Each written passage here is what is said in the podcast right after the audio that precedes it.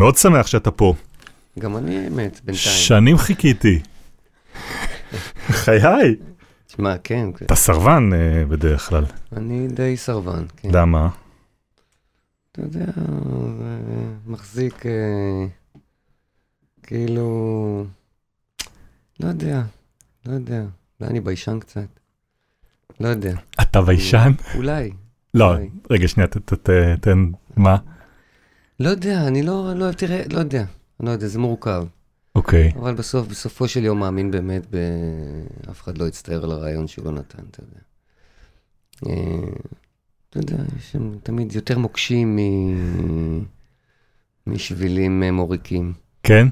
אה, תמיד זה מרגיש לי, לא יודע, לפחות בשנים האחרונות. שלך יש. שכן, שאני... כן, כן, אבל זה גם מגיע עם הבולטות, אתה יודע. נכון. זאת אומרת, כן, אבל- התוכניות שעשית, השערוריות סביבם, כן, כל הדברים האלה ייצרו עניין. נכון. אבל זה לא תמיד, אתה יודע, לא תמיד נעים, לא תמיד בא לך לדבר על זה. בטח שלא בא לך לדבר על זה. להישאל על הדברים, ו... או שיש לי מה להסתיר, אתה יודע, אבל... אה, לא יודע, נמנעתי, אהבתי גם אולי קצת את הפוזה של, אה, לא, אני לא מתראיין, אתה יודע. בסוף רציתי להיות מאחורי הקלעים, אתה יודע, לא בחרתי להיות בפרונט אף פעם. חומרי גלם פרק 44, והאורח שלנו הוא איש הטלוויזיה, הבמאי והעורך יורם זק. אני חושב שהתקופה הזו היא, תקופה שמספרת את הסיפור. תראה איזה, איזו עדנה לדוקומנטריסטים. עכשיו, את זה, את הדוקו, את הסיפורים האמיתיים של מה אנשים עוברים פה מסביבנו, אנשים רוצים לראות, אנשים רוצים להרגיש בעוד, בימים שבשגרה. אסקפיזם. אחרי שנים שבהן היה מלך הרייטינג, רייטינג שאיתו נסק אבל גם התרסק, הגיעה המלחמה וזק מצא את עצמו חוזר לבסיס כבמאי של סרט דוקומנטרי על שני אחים חטופים שחוזרים מהשבי. אני מוצא את עצמי שולח הוראות בימוי לפצועים חטופים. ממש ככה, אסור, הרגשתי שאסור לי לוותר, אסור לי לוותר. אם לא יצליח, לא יצליח, אבל אסור, אני חייב לעשות הכל כדי שהרגעים האלה יהיו מתועדים. איך הוא גורם למתועדים שלו להיחשף, למה הוא מדמה את עצמו לצייד, ומה הוא מביא איתו אל הדוקו מעולמות הריאליטי. באח הגדול תמיד קראתי לזה ניצול הדדי. הם באים כדי להיות מפורסמים, כדי אולי לזכות במיליון, ואני משתמש בהם, כי אני חושב שהם דמויות שייצרו עניין ויביאו רייטינג. שיחה פתוחה עם אחד מאנשי הטלוויזיה המשפיעים בישראל, שמשתף אותנו בדרך העבודה שלו, וגם באופן שבו התמודד עם הצלחות וכישלונות בפריים טיים. אמיתית, זה קשה. זה קשה, זה כזה דפיקות יוצאים, זה הכרה. כל השבן. אני בן שני ואתם מאזינים לחומרי גלם. זה הפודקאסט של טלי, חברת התמלוגים של יוצרות ויוצרי הקולנוע והטלוויזיה בישראל.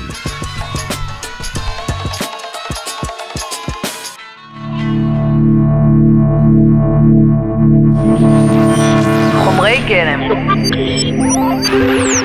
הפודקאסט של טלי. אני חושב על העמדה שלך, כן.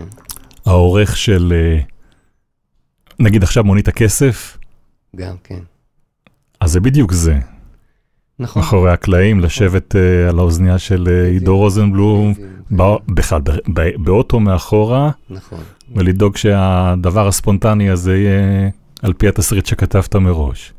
קשה לנו לכתוב מראש, כי בסוף, אתה יודע, בסוף זה, זה איזושהי דינמיקה עם אנשים, ומשהו שהם מספרים, ומשהו שאפשר, אתה יודע, לרכב עליו, על איזה running gag וכאלה. אבל כן, יותר נוח לי להיות באוזן של מישהו אחר, מאשר בפה של הרבה אנשים אחרים. ואם מדברים על תפקיד העורך, אז במשך שנים, זה, התמונה שלי יש, זה שלך יושב ב control של האח הגדול, אבל לא רק שם, אלא גם כן לאורך כל. ה show runner של התוכנית הזו, כשהיו לה ימים גדולים אה, בקשת של 40 אחוז רייטינג, אה, יותר, אבל כן, הייתה עונה שעשתה... יותר, אבל מי סופר? מי סופר. אז ספרנו, וואו. כן? תולים את זה בחדר, היו צבעים, מעל 45, מתחת, בין 40 ל-45, מתחת ל-40 זה כבר היה אדום. באמת? כן, אחרי זה היו- מעל זה כבר היו ירוקים, ירוקים זוהרים, ו... אוקיי, טוב, אז נגיע לזה, נגיע לזה, כי אני האמת שרציתי להתחיל בכלל, אה, קודם כל יש לנו פורמט גם פה בדבר הצנוע הזה שנקרא פודקאסט של טלי. אה, אנחנו מתחילים בחפץ. מתחילים בחפץ. הבאת? אז הבאתי, אני מודה שהתקלת אותי בזה אתמול, אוקיי. והסתובבתי מאז וחשבתי, אני מסתובב כזה בבית ואני מסתכל על חפצים. קודם כל, אין לי הרבה חפצים. אני לא כל כך בן אדם שנקשר לחפצים. אה, באמת, ממש, אמרתי זה וזה, וזה נשמע לי כן. אין איזה חפץ שיש לי אליו איזה, אתה יודע, איזה ערך אה, סנטימנטלי. זה לא צריך להיות כזה, זה צריך, אתה יודע, אני משתמש בזה בדרך כלל כדי... כדי לפתוח את זה. כן. אתה לא צריך איתי. אני- אבל בסוף כן, בסוף, בסוף הבאתי את הטבעת הזו. אוי, היחידה שבעצם אי פעם אה, אה, ענדתי על אצבע. אה, זו טבעת שהילדים שלי עשו לי ליום הולדת. אה, הילדים עשו לך יום הולדת? הילדים, כן. הילדים הלכו ו... ו... מעצבת תכשיטים, חרוט פה daddy cool. ולא יודע, זה הדבר היחיד שאני חושב שיש לי איזשהו ערך סנטימנטלי אליו. אה, אפשר רגע להסתכל? חפץ. כן, בטח. רגע. אז זה מעצבת. אני אתאר, אנחנו רדיו, כן? זו טבעת כסף, שיש לה מין כזה חותם ככה במרכז, כן. וכתוב שם טדי קול. אוקיי. יפה. ובמה זה מתאר אותך? אתה אבא קול? קודם כל רוצה להאמין, נראה לי שכן, בסופו של יום, אבל אוקיי. בעיקר אני... אתה לא אבא בומר? לא נראה לי, לא נראה לי. אבל אני, אני אבא, אני חושב שאני קודם כל אבא. אה, או זה, אתה יודע, זה הכיף שלי, האמיתי. בני כמה ילדים? אה, אורי בת 20, ועידו בן 17, וואו. גדולים. אני חושב על זה, שאם אני, עוד פעם, בשבילי תמיד אופי העבודה שלך התחבר לחודשים בנווה אילן, כן, זה לא להיות בבית. נכון. תקופה מסוימת. כמה חודשים בשנה, כן. כמה חודשים בשנה אתה יוצא, אני מגיע מעט מאוד, מגיע מעט מאוד הביתה, גם כשאני מגיע, הילדים עוד היו קטנים, אז הם היו כזה קופצים עליי בבוקר, אבל לא באמת הייתי בהכרה, ומיד הייתי ממהר לצאת. היו קצת מגיעים לבקר וכולי, תראה, מדובר על, בסופו של דבר, על, על תקופה, על עשר שנים אה, מחיי, כן? כן, ומחייהם, זה בטח עשר השנים הראשונות של חייהם, אם אנחנו מדברים לפני כעשור בערך. לגמרי, לגמרי. חזרנו, מה זה. שנים אחורה? רציתי להגיע לכאן ולעכשיו, להתחיל לפחות בכאן ובעכשיו, וזאת תהיה הסיבה שאני רציתי שתגיע, ואני ואני מאוד שמח ש... שהגעת לכאן. כי בעיניי אתה מייצג אה, בסדרת שיחות האלה שאנחנו עושים על המלחמה, אה, עם יוצרים בתקופת המלחמה, איזה שהם שני צדדים. אחד מבחינתי אתה תמיד תהיה שם נרדף לפריים טיים טלוויזיה מסחרית. מהמם. אמרנו מונית הכסף, אמרנו האח הגדול, לפני זה חרצופים, ומה עוד היה שם? עשרת הדיברות פעם, תוכניות ש, שתמיד uh, שודרו ב, במשבצות האלה, והייתה להם מטרה מאוד ברורה אחת, שהרבה אנשים יצפו. מהמם. ודבר שני, הם, אתה דוקומנטריסט, שנים uh, היית כזה, Mhm. אחר כך שנים הלכת להיות uh, עורך uh, בריאליטי ו- ובפריים טיים, ועכשיו, דווקא במלחמה, ואולי זה יהיה מעניין לשמוע למה, חזרת ל- לתחום הזה. כן. שיש הרבה אנשים שכבר שנים בטח אמרו לך, יורם, אולי הגיע הזמן תחזור. לחזור למקורות. תחזור, תחזור.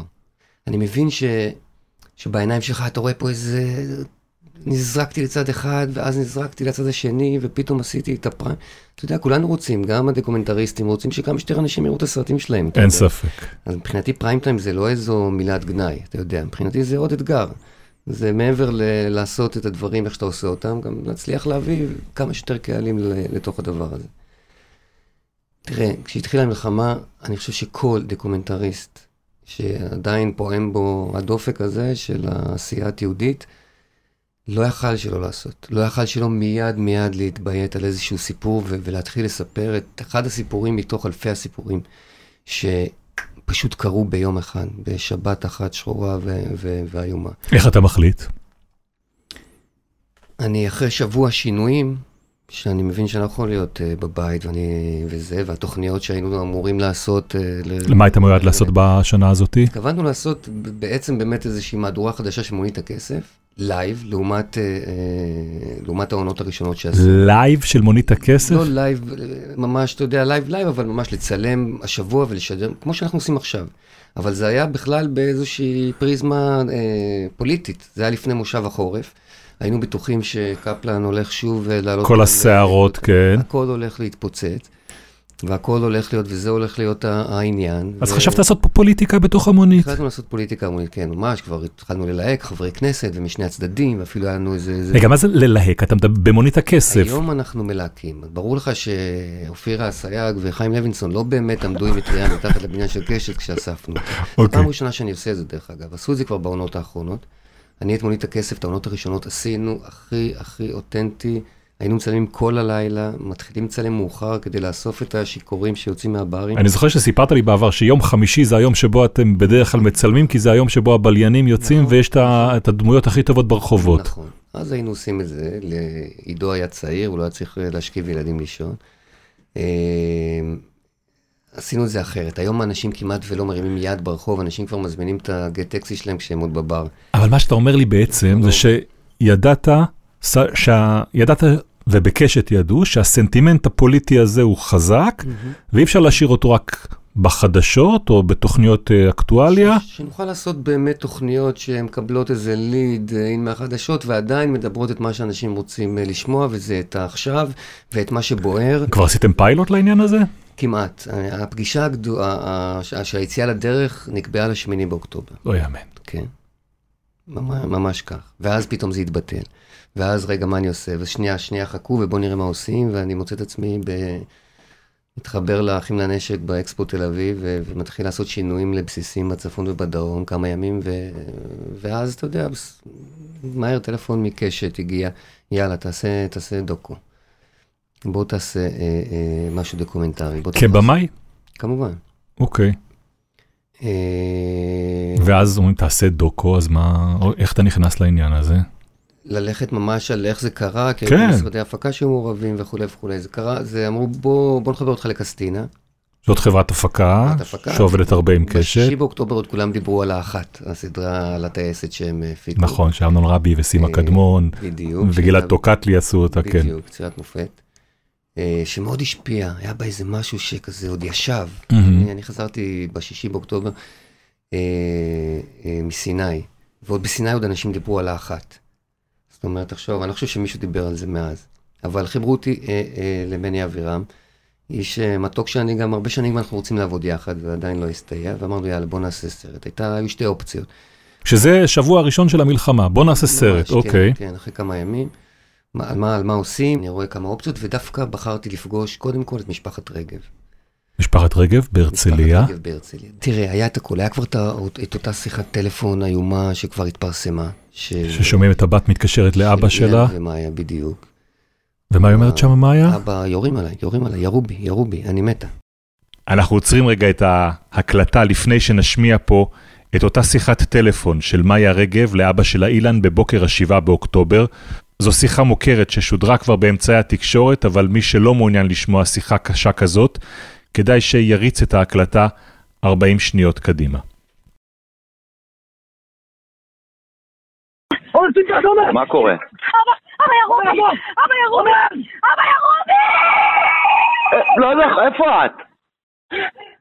לא יודעת, אבא הוא בא הורג אותנו, אבא הורג אותנו, אבא הורג אותנו, קפוץ, פושע גזע. מה, איפה אתם? איפה אתם? יואו, ממי, צריכים מיקום. תתרבו, תתרבו, תמצאו מקום, תתרבו. אבא, אני אוהבת אותך, אנחנו בתוך הרכב, אי אפשר לצאת, עכשיו, עכשיו. אני יוצא לכיוון שלכם עכשיו, צריכים מיקום, שליחים מיקום, שליחים מיקום. שליחים מיקום! אני בא, מאמי, שליחים מיקום, אלוהים. זו מאיה רגב, אחיה איתי לידה, בשיחה עם אילן רגב, אבא שלהם. אנחנו חוזרים עכשיו לרעיון עם יורם זק. אני חייב להגיד שוב, אולי זה, זה, זה חוזר לטבעת. מה שדבר שמושך אותי אליהם מעבר לזה שהם נקלעו לסיטואציה, זה שיש להם ילדים שקצת תזכרו את הילדים שלי. בת גדולה, בן קטן, אותו מרווח ביניהם, הם שנה מעל, מעל הילדים שלי, אבל אתה יודע, מאיה ואיתה הם בני 21 ו-18. הילדים שלי, אורי ועידו, הם בני 20 ו-17, והרגשתי שיש שם איזה משהו שרגשית הוא התחלה טובה. אני כבר, יש שם איזה משהו שיעזור לי יותר להתחבר רגשית לסיפור הספציפי הזה. למרות שהם, מאיה ואיתי, אתה לא יכול בכלל אפילו להתחיל לתאר בתקופה הזאת אם תצלם אותם או לא תצלם אותם. נכון, אבל אני מבין שאני הולך להכיר אותם בתקופה הקרובה. אוקיי. אני לא אצלם אותם. ו- ואגב, פה גם, פה התחיל גם השיפט באמת לעובדה. אוקיי. כי באותה פגישה, מה שמני אבירם שומע אותי מבטיח למשפחה, זה שאני מצלם אותם עד שהילדים חוזרים. שזה מפיק מסתכל ואומר, רגע, בדיוק, בדיוק. ואז התחיל פה הידיון. איך את הדבר הזה אני מתמחר. כמה ימי צילום יהיו פה, מה אני גובה מקשת על הדבר הזה. בדיוק, כן. וקשת נתנו איזשהו תקציב לתוך הדבר הזה, אוקיי. ומתחילה שיחה בין, אה, עדי גרתי אחראית על הדוקו בקשת לבין מני של, תשמעי, הוא הבטיח להם עד- עד שהילדים חוזרים. ואני פה רוצה לגמור את זה ב... על מה אנחנו מדברים? זאת אומרת, והוא לא מפסיק לצלם. אה, ואז באמת אמרה, בוא, בוא, בוא נראה באמת מה אנחנו עושים, כי כבר גם בעובדה שמעו שאנחנו התחלנו לתעד אותם, ואכן, זה, זה פחות או יותר המהלך שהביא את השיפט בעצם, ששם לא הבינו איפה זה ייגמר, ובעובדה הסכימו ללכת איתי. אה, מה בעצם אתה אומר אה, לעובדה שהחזון שלך כבמאי? שאני מתקשרת ושואלת מה יש לך, אחרי שלושה ימי צילום. שני דרור היא העורכת של שני עובדה. דרורי, כן. אה, ואני מספר לה מה כבר צילמתי. ו... ומשם התחיל באמת המסע עם עובדה. היא אמרה, אתה יודע, יורם, עובדה זה מערכת. אנשים ישבו עליך, אנשים יהיה מה להגיד. אמרתי, לא, בא לי, בא לי מערכת. בא לי, אותך- לא, בא לי, בא לי את המערכת הזו. כי מה כן. בא לך? בא לי לשתף, ובא לי, אתה יודע, מה בא לך? בא לך שתיכנס לחדר עורכת, כן. ואנשי מערכת שיש להם מה להגיד על העשייה. אתה אף פעם לא ישבת לדעתי עם איזה מישהו כזה מעליך, מלבד אולי אבי ניר בעונות שבהם עשית את האח הגדול. אה, נכון. ועדיין, אתה יודע, אני אוהב לשבת עם אנשים שאני, אתה יודע, מעריך את דעתם. אבל הם יכולים להגיד אה, לך, יורם, אז נריב, אתה יודע, אז או שאני אשכנע או שהיא תשכנע, אבל בסדר. אתה חושב שעשר שנים קודם היית מסוגל לעשות את זה? תראה, יכול להיות שאתה יודע, באח הגדול, אם, אם לשם אתה מכוון, קשה, אתה יודע, זו מפלצת שח- שחייבת להיות לה בסוף בסוף ראש אחד. אה, כי זה המון המון החלטות והמון המון זה, למרות שיש שם הצעת סמכות ויש שם המון המון אנשים כמובן שהיו מאוד מעורבים והיו חלק מהדבר הזה, אבל בסוף, הכל נעצר אצלך. בסוף זה חייב, זה חייב. ופה, אתה יודע, בעשייה של דוקו זה בסדר, אפשר לדבר, אתה יודע. ישבתי בחדר אחד, יכולתי לעשות חמישה סרטים שונים. אז כן, בתוך דבר כזה, כן, צריך, מה, צריך עוד מישהו, צריך עוד. אתה יודע, אם זה האורחים שעבדו איתי, ואם זה אה, אה, המערכת, אם זו שני או, או תחקירנית. גם, תשמע, כשאתה בא עם... אתה בא עם עובדה, אתה בא עם לא מעט. כלפי. המצולמים. כן, כן, כן, אתה בא עם פרסטיג', אתה... זה יותר קל, יש לך יתרון על, על הרבה מאוד מתוכניות מתחרות. אז איך אתה נכנס לעבודה? אני חושב שבסוף במקום הזה אני מרגיש פחות עבודה, כי אני מרגיש תהיה, תהיה אתה. פחות עבודה. פחות עבודה, כן. תה- תהיה אתה ופשוט תהיה שם ותהיה שם מספיק זמן, ותדע פשוט לעשות את ה... זה איפה להיות. אוקיי. מתי להיות ואיפה להיות. אני חייב להגיד לך כמה- התחלתי, קצת אה, לוחץ מדי. מה זאת אומרת? לוחץ מדי, הייתי, הייתי שם כל הזמן. הייתי, הייתי בכל פינה, הייתי בחדר שינה, הייתי... הרגשתי שהייתי צריך רגע שנייה, היא קצת, היא קצת נבהלה בהתחלה, מירית, אחרי כמה ימים. אמ, קצת נבהלה, רגע, שנייה, זה too much, זה, זה... מה הסברת להם? הסכמתי איתה קודם כל, שהיא צודקת, אני, זה לא יהיה אינטנסיבי כל הזמן עד כדי כך, אמרתי לה, זה הימים הראשונים, אבל כן, זה, זה צריך לייצר איזשהו דיאלוג, אתה מבין? אתה מכיר את זה, נו. זה אני קורה מכיר, אני חייב להגיד לך, כשאני מגיע לפעמים ל... לאנשים שאני הולך לעשות עליהם סרט ואני מנהל איתם את השיחה המוקדמת הזאתי, אני אומר להם, אל תדאגו, זה לא האח הגדול. אני לא אהיה כאן כל הזמן. אני מגיע, אמנם זה נראה כאילו אנחנו, אבל אנחנו מגיעים Mm, פעם ב... ואנחנו מגיעים בדיוק. בסיטואציות ש, שנמצאות. ולעומת זאת, כשראיתי את הדוקו שלך, אחד הדברים שהרשימו אותי, מהמם. זה באמת התחושה שאתה מגיע למקומות שאני חייב להודות, אני בהם לא, לא הייתי אפילו מעלה על דעתי לצלם. לראות את האימא מתעוררת בבוקר בחדר השינה שלה, זה נראה לי כמו שוטים מתוך uh, חתונה ממבט ראשון, או מהאח הגדול. מהמם, מהמם. לראות אותה מצחצחת שיניים. אני אכנס איתה לאמבטיה כשהיא מצחצחת uh, שיניים, ולך זה כאילו ברור לך שאתה חייב להיות בנקודות האלה. תראה, מה הייתה בסצנה שבה ראית את האימא מתעוררת? מהמם, אתה לא ראית... היו פה כמה דברים בתוך הסצנה הזו. אוקיי. קודם כל, הודעה ששרפה לי את הלב, שמקדימה את הסצנה הזו. זה, זה, זה ביט מאוד מאוד קטן, שיחת טלפון, שלה עם אילן. ואילן אומר לה, אני נוסע עכשיו לפה, את רוצה להצטרף אליי? אני בדיוק יוצא עכשיו. אילן זה זה הגרוש. האבא הגרוש שלה, כן. נכון, אבא של מאיה ואיתה. מופיעה, זה בעצם, מקדימה את הסצנה זו סצנה אחרת, של, של איזשהו סיבוב בכיכר החטופים, מהמם, ממש ביום הראשון של כיכר החטופים, ומירית מתרחקת משם, ואז היא באוטו, ואז שומעים שיחת טלפון שלה עם אילן, שבו היה משפט שפשוט כל פעם כיווץ אותי. הוא אומר לה שהיא נוסעת, והיא אומרת לו, לא, אני רוצה להיות בבית. אני רוצה להיכנס למיטה ולהיות עצובה. והמשפט הזה אותי מכמת. שכל מה שהיא רצתה זה רק להיכנס למיטה ולהיות עצובה. אפילו הלהיות עצובה זה הדבר הזה ש, שכמעט נלקח מהם. כן, אני חושב שכל אחד מאיתנו, אז בסצנה הזו, לא רואים אותה רק מתעוררת, רואים את האח, את גיא, את האח הצעיר בא ומאיר אותה באיזה עדינות ורוך שאין כמותה. מהמם, אני חושב שהסצנה הזו הייתה גם בשבילו. אוקיי? זאת אומרת, אני לא, אני לא ראיתי פה. ברור שאני נעמד במסדרון שמוביל לחדר השינה והיא נמצאת שם, ואולי אפילו לא לגמרי מבינה שאני מצלם באותו רגע. אבל אתה צריך קודם כל פיזית להיות שם בשעה הזאת, איך זה קורה? זה שישי בערב, שאני יודע שהולך להיות קידוש, ואני יודע שהיא נכנסה לנוח לפני.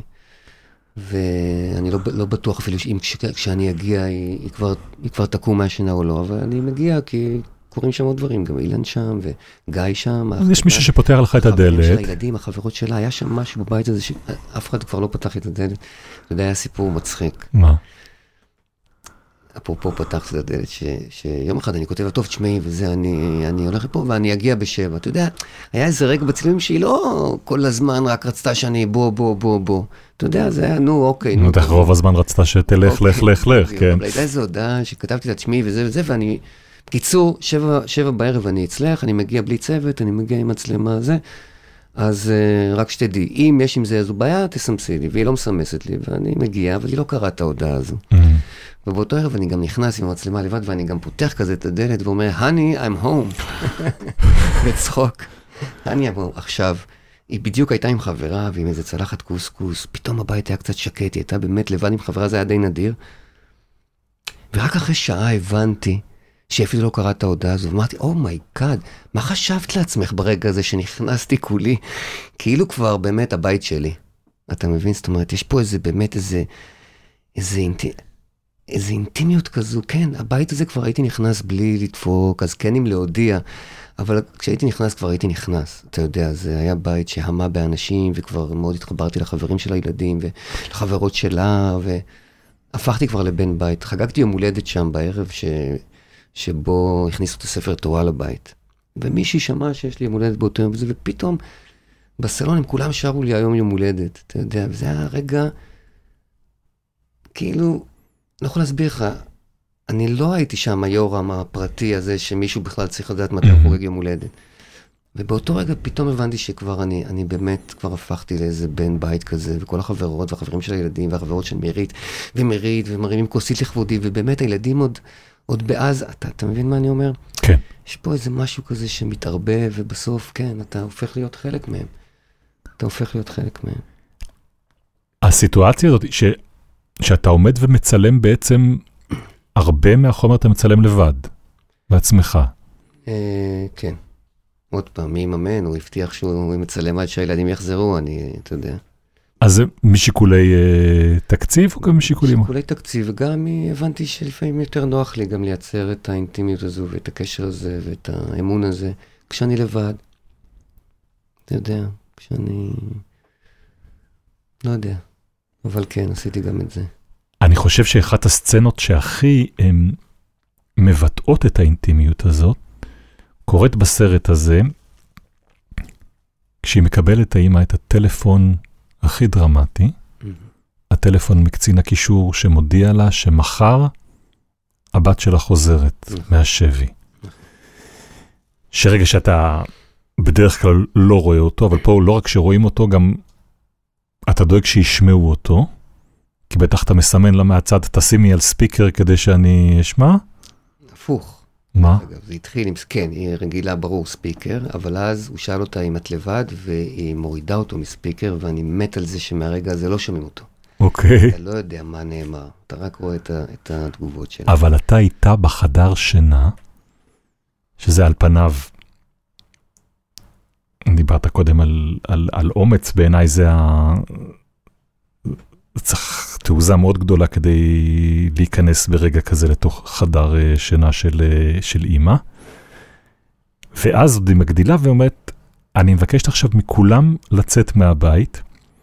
ומה שלי היה ברור כצופה מהצד, שכולם, אתם שמים כולם לצאת מהבית, אבל ברור שאתה נשאר.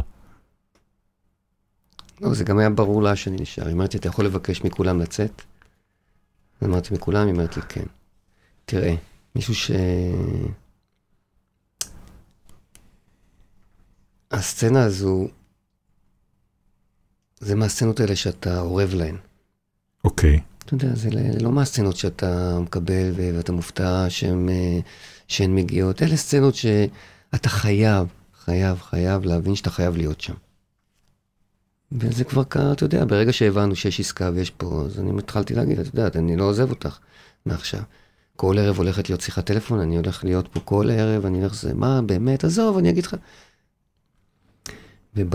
והיית שם כל ערב ביום וחיכית? ראשון זה קרה, אמרו שזה יקרה בין שבע בערב לעשר ב... בלילה, וזה קרה בחמש, ולא הייתי שם. לא הייתי שם. שיחה שהתקשרו אליה להגיד לה שהתקשרו שהיא, להגיד שלא. שמאיה לא נמצאת בתוך ה... קליטאי לא, ב... לא ברשימה.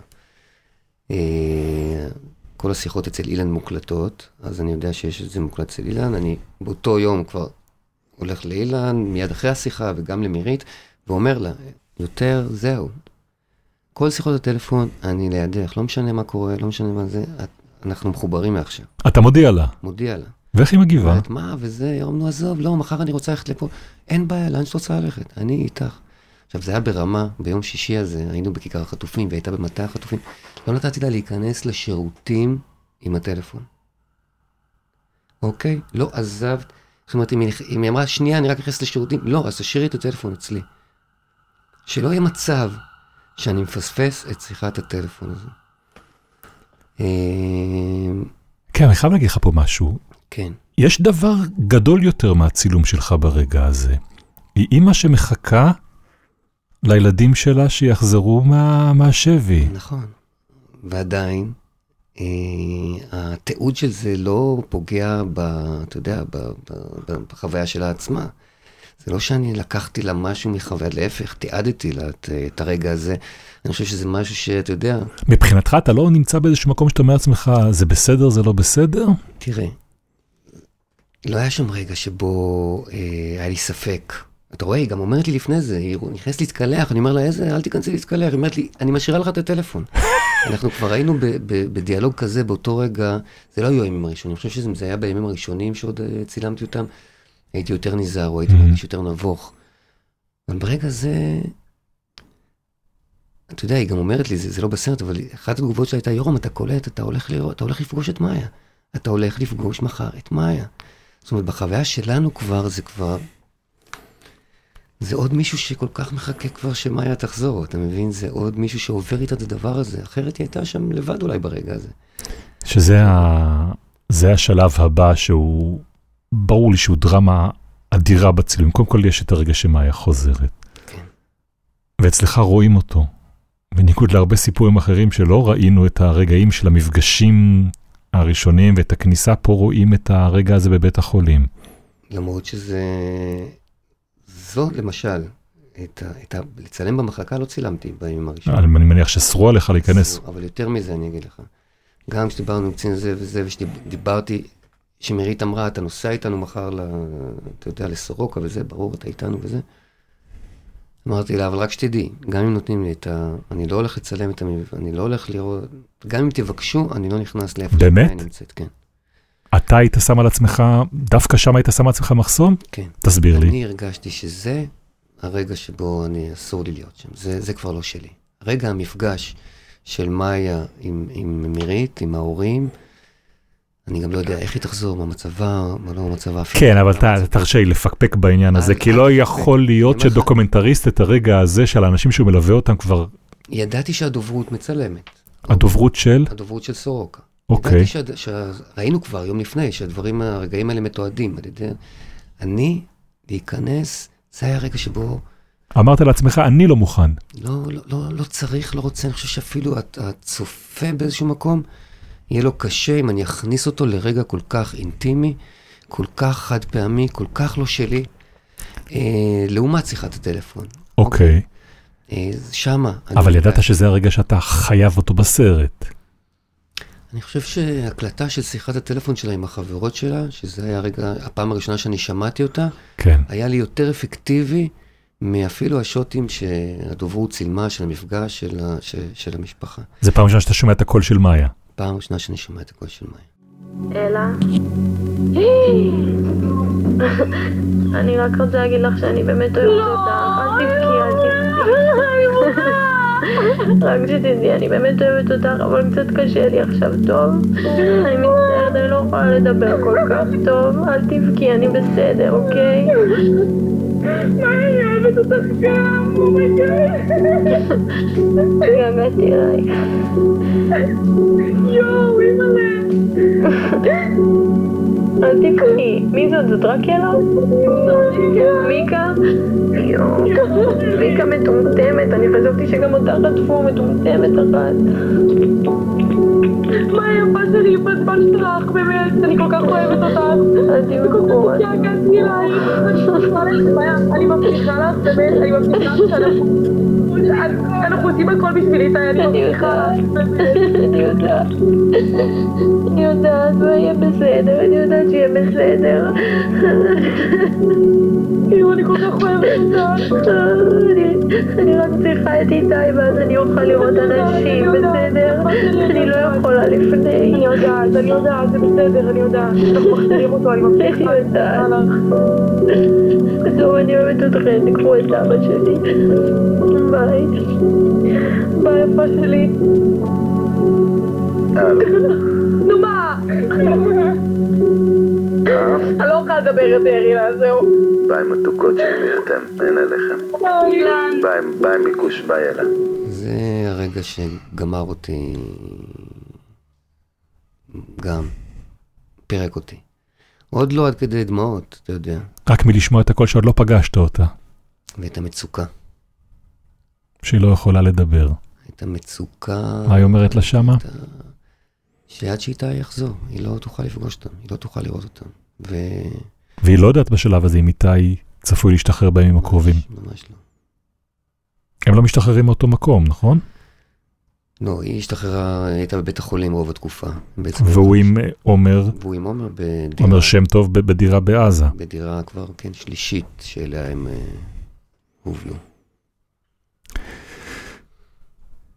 אני מניח שפה באמת גם כן זה הרגע הכי אה, דרמטי בעבודה שלך, כי אתה יודע שהיא נמצאת כאן, ואתה לא יודע איך מאיה עצמה תגיב לעובדה שההורים כבר סגרו עם אה, יורם זק שהוא מלווה אותם ומתעד אותם. ולכן לא ביקשתי לפגוש אותה. ולכן, מאותו רגע שהגיע, אני התמקמתי בפינת העישון, בעצם על הספסלים אה, אה, מחוץ לבית החולים. אתה יושב לבד ומחכה? אני בצוות, או לפעמים לבד, ומחכה להפסקות סיגריה של מירית ושל אילן. לשמחתי, שניהם האנשים מעשנים. אז ידעת שהם יצאו החוצה. בדיוק, הם יצאו אליי. זה אוקיי. בדיוק הרגע שבו אני נתתי מרחק, ואני חושב שנתתי מרחק. אה, על זה דיברתי קודם, זאת החוכמה. מתי מה? להתקרב ומתי להתרחק, מתי להתקרב ומתי להתרחק. יש איזה תמונות כאלה, אתה מכיר שנזירים שמחזיקים ציפור קטנה על היד? אוקיי. אה, מאוד עתיקים כאלה. המשחק הוא היה שם בעצם, איך אתה, איך אתה בעצם מחזיק יונה על היד? זה שיא המדיטציה, זה שיא הבלנס, זה שיא... למה? כי כשציפור עוד היא תרצה לעוף. אז היא בעצם יכולה. היא תיתן תנופה עם רגל אחת, נכון? ברגע הזה אתה צריך להוריד את היד, כדי שהיא לא תעוף. אבל אתה גם צריך לא להוריד אותה יותר מדי, כי אז היא כבר באוויר והיא עפה. זה הדימוי שאתה מחזיק בראש של זה אה, דימוי צילום? שיש לי המון המון שנים שקשור לאיזה באמת, למה? איזה בלנס, לאיזה משהו שהוא מאוזן, זה לדעת כל הזמן, כמה להתקרב או כמה להתרחק. איפה, איפה, איפה להיות. ו... אז כן, אז, אז התחלתי בבליץ אולי על המשפחה כדי באמת לקבל הכל. אוקיי. ואז אה, למדתי איפה, כמה להתרחק, מתי להתרחק. וכן, כשמאיה הייתה שם פגועה, לא רציתי בכלל, אתה יודע... אמרתי, יש עוד זמן. לקחתי שם את המרחק, והמרחק הזה הביא לנו אותם בסוף מאוד מאוד נכונים לשתף פעולה בהמשך. ביציאה שלהם מבית החולים, בהגעה שלי איתם הביתה. איך טיווחו להם את זה? איך אתה טיווחת להם את זה? תספר על המפגש הראשון של חיימאיה רגב, אחרי שהיא חוזרת, מכמה זה? זה 50 ימים היא בשבי? הייתה 50 יום בשבי. 50 יום בשבי. אתה נכנס פעם ראשונה, אתה כבר מצלם? לא, אוקיי. לא. אני נכנס, היא מבקשת לפגוש אותי. איך כמה מציגים לה אותך? היא יודעת, היא כבר פגשה בשלב הזה, באמת עברו כמה ימים, היא פגשה חברות, כי איתי חזר, ואז היא פוגשת חברות שלה ראשונה וחברים שלה, וכולם מספרים לה על התקופה בלעדיה, ואני הייתי חלק מהחבורה חלק הזאת. מהחבורה הזו, כן. רואים אותך מצלם את כל החברות, התוכניות שלהם לפני זה עם משהו, האימא. משהו, ולא, בסוף גם, גם לא, אתה יודע, היריעה לא הספיקה כדי באמת שאני אספר את הסיפור. יש שם כמה, באמת, הדור הזה, הגיל הזה, היו שם עוד כמה שלצערי, לצערי, באמת לא הצלחתי לספר את הסיפור. אה, והצלחת שלהם. להתחבר אליהם. מאוד, מאוד. אוקיי. שוב, אבל זה, זה הגילאים של הילדים שלי, ו... אז הם עשו לי שירות, אתה יודע, דיברו עליי מאוד, אה, מאוד בחום. אוקיי. מאיה, וכמובן שגם עירית ואילן, וסיפרו לה על הצוות שמלווה, ושאני שם, אתה יודע, obviously, הם עולים אליה לחדר, הם מספרים שיורם למטה, והוא צילם אותנו, ושאל אותנו, וסיפרנו לו כך, וסיפרנו לו אחרת. ואתה כל הזמן הזה נמצא בחוץ, ואתה אומר, יגיע הרגע שאני אצליח להיכנס פנימה. לא ממהר, רק אה, הודף צוותים אחרים. איך אתה עושה את זה? אה, בחן. מה זאת אומרת? לא, אני לא צריך הרבה. מה זאת אומרת, מגיע הצלמים של החדשות שרוצים כולם את ה... אני מזכיר לך שבשלב הזה אני הבמאי שעמד בהבטחה שלו, כן? מה זאת אומרת? צילמתי עד שהילדים חזרו, אוקיי. אוקיי? אז כבר די, אנחנו כבר, באמת, זה כבר... כלומר, הם, אתה אומר, הם מרגישים שאתה חלק מה...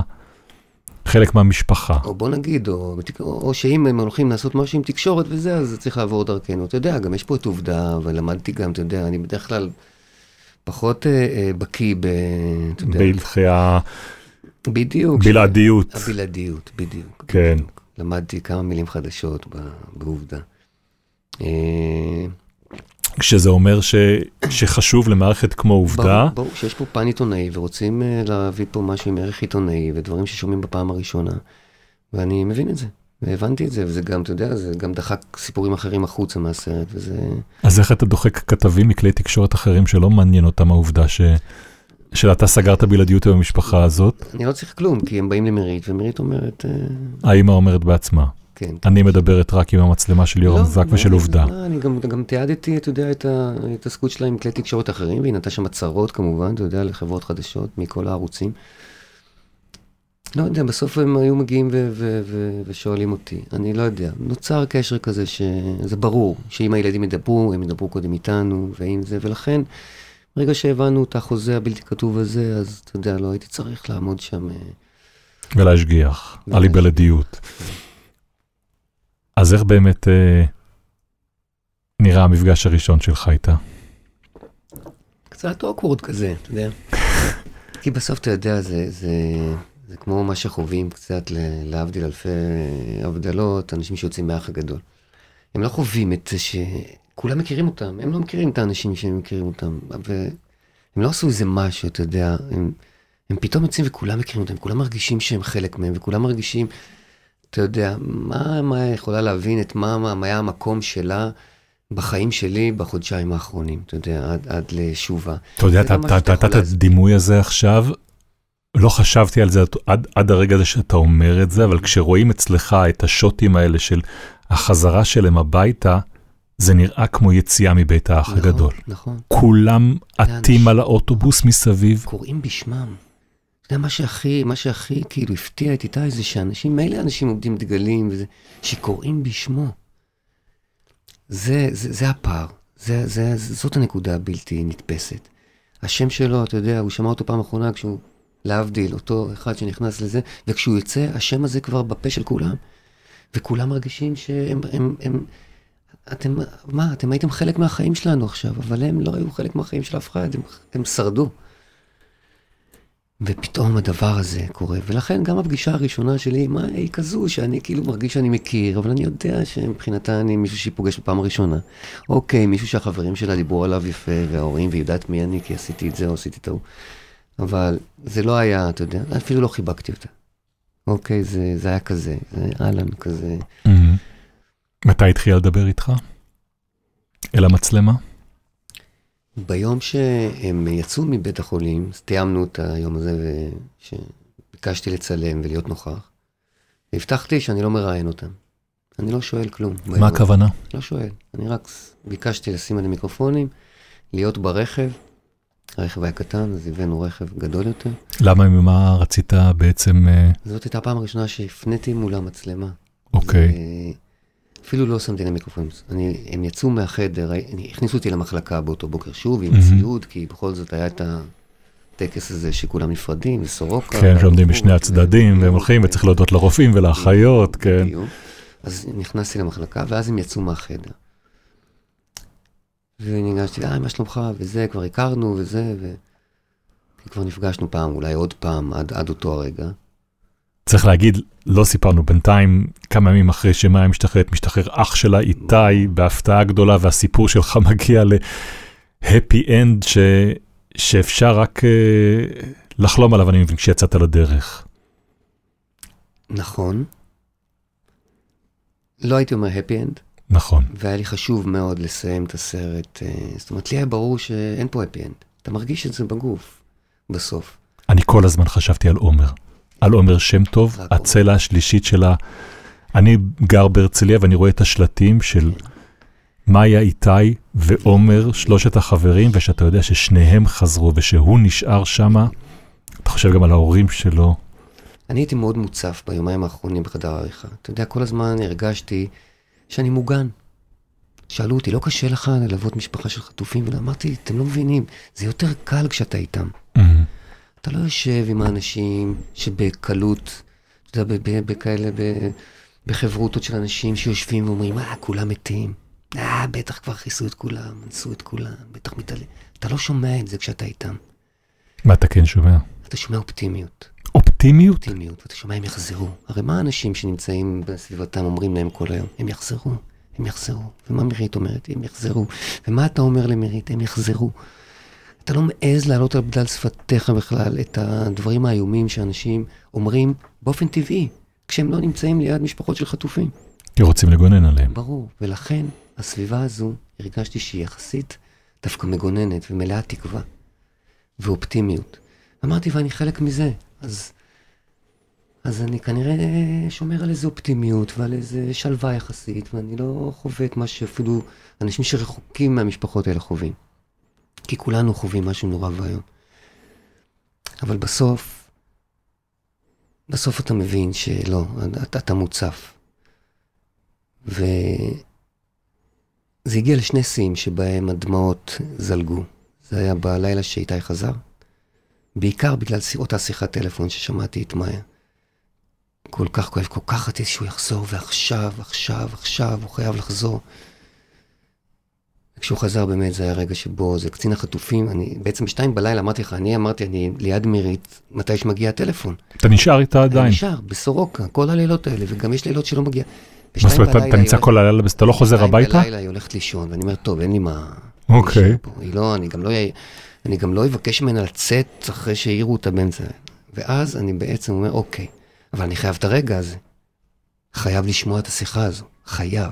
למרות שאתה, רגע, אז אתה יודע כבר שהשיחה הגיעה? לא, אני יודע שהיא עלולה להגיע, עשויה להגיע שיחה כזו הלילה. מירית כבר שתיים בלילה הולכת לישון, אומרת לי, יורם, לילה טוב. ואני אומר, אוקיי, אני מתקפל, אני חוזר הביתה מסורוקה הביתה, אבל מבין שאסור לי לפספס את השיחה הזו. אוקיי. ואותו קצין חטופים שפעם ראשונה רואה אותי בבית של, אה, בד- בדירה של אה, מירית, מתחבא ממני ורק לא, לא, לא, חלילה שלא יצלם אותו, אנחנו כבר, בשלב הזה כבר באמת מחוברים. גם עם קצין חטופים אתה כבר. בקשר? ואני מוצא את עצמי שולח הוראות בימוי לקצין החטופים. ממש ככה, אסור, מה? הרגשתי שאסור לי לוותר, אסור לי לוותר. אם לא יצליח, לא יצליח, אבל אסור, אני חייב לעשות הכל כדי שהרגעים האלה יהיו מתועדים. מה אתה אומר לו? ואני כותב לו, אני יכול לחפש את זה אם אתה רוצה. אני כותב לו ממש איך לעשות, אני יודע שהטלפון של אילן... תחפש, תחפש, תחפש. שמתי את זה פה, לידך. אתה יודע, יש את ה- את הרגעים האלה שלנו כ- כבמאים דוקומנטריים, שאנחנו יכולים להיות שני דברים. אנחנו יכולים להיות דייגים, ואנחנו יכולים להיות ציידים. אנחנו גם וגם. אוקיי. בהרבה מהמקרים הבמאים הדוקומנטריים מחכים. דייגים. לא, והם גם לא רואים מה ההבדל בין צייד לדייג. דייג לא רואה את הטרף שלו. הוא מחכה לדבר הזה שימשוך אותו. אבל יש רגעים שאתה חייב להיות צייד. לשיחות טלפון האלה, ברגע שמודיעים להם שהילדים חוזרים, אני הבנתי שאני צייד. אני חייב לצוד את הרגעים האלה בכל מחיר. וידעתי שהטלפון של אילן מקליט שיחות, אבל לא הטלפון של מירית. ופחדתי שאוקיי, אז יהיה לי איזה רגע של אילן, אבל לא תהיה לי את מירית, ואולי אפילו לא את אה, מאיה, אולי ברקע וזה. אני יודע שהם ישנים כולם באותו חדר במחלקה בסורוקה. ואז אני כותב למורן ככה. לקצין מורן הקישור. קצין, קצין החטופים. אה, אני כותב לו ככה. טוב. ככה, 29 בנובמבר. טוב, שלחתי את הצוות, אז אנחנו חוזרים לנוהל, כולם מוקלטים על הטלפון של אילן. אז מתי שזה לא יקרה, אני מאוד אודה לך אם תתקשר לאילן. אם זו השיחה לה חיכינו, אז תבקש ממנו להעיר את מירית, ותודיע להם ביחד. אם גם מאיה מתעוררת ועדיין תהיה על הקו כשמספרים לה, או שאפילו תחליף איתה מילה בעצמך, זה יהיה מושלם. זה באחת בלילה אני שולח. בעצם היא הלכה לישון באחת בלילה באותו לילה. אלא אם כן, אני קורא לו, אלא אם כן זה קורה ממש בדקות הקרובות, אז אשאיר את הצוות. הוא כותב, אם זו השיחה לה חיכינו, תישאר על הקו כמה שיותר, תודה מורן. הוא שולח לי כזה לייק, אחת בלילה, ואז אני כותב לו, מצטער על הוראות הבימוי, פשוט באמצע הלילה אין עוד מלבדך. כותב לי הכל בסדר, אני כותב, בשתיים אני כותב לו, יש חדש? תחשוב באיזה מתח היינו בימים האלה, באיזה מתח, וואו. כן? הוא עוד לא יודע אז. אין, לא יודעים, לא יודעים מתי חוזר, לא יודעים, פעימה אחרונה גם. עוד לא יודעים, לא התקבלה עוד הרשימה מהחמאס. עוד לא, אנחנו מחכים לרשימות, וכל פעם זה התארך, וזה קרה יותר באמצע. אני כותב לו בשתיים ושבע דקות, יש חדש? הוא כותב לי, עוד לא, מקווה שבקרוב. זה בשתיים ורבע. בשתיים וחצי אני כבר בבית, לדעתי, במיטה. כותב לו, אם אחרי השיחה תוכל לסמס לי שהנשר נחת עם איזה רמז קטן, בסוגריים אני עושה לו thumb up, thumb down כזה, זה יהיה מעולה. לא אצטרך לנג'ס להם על הבוקר כדי להבין מה קורה, והוא אוכל, והוא אוכל להיערך בהתאם למחר. ואז אני נרדם, וב-2.41, תחשוב, תחשוב. זה מדהים, זה קרה עשר, עשר דקות אחר כך.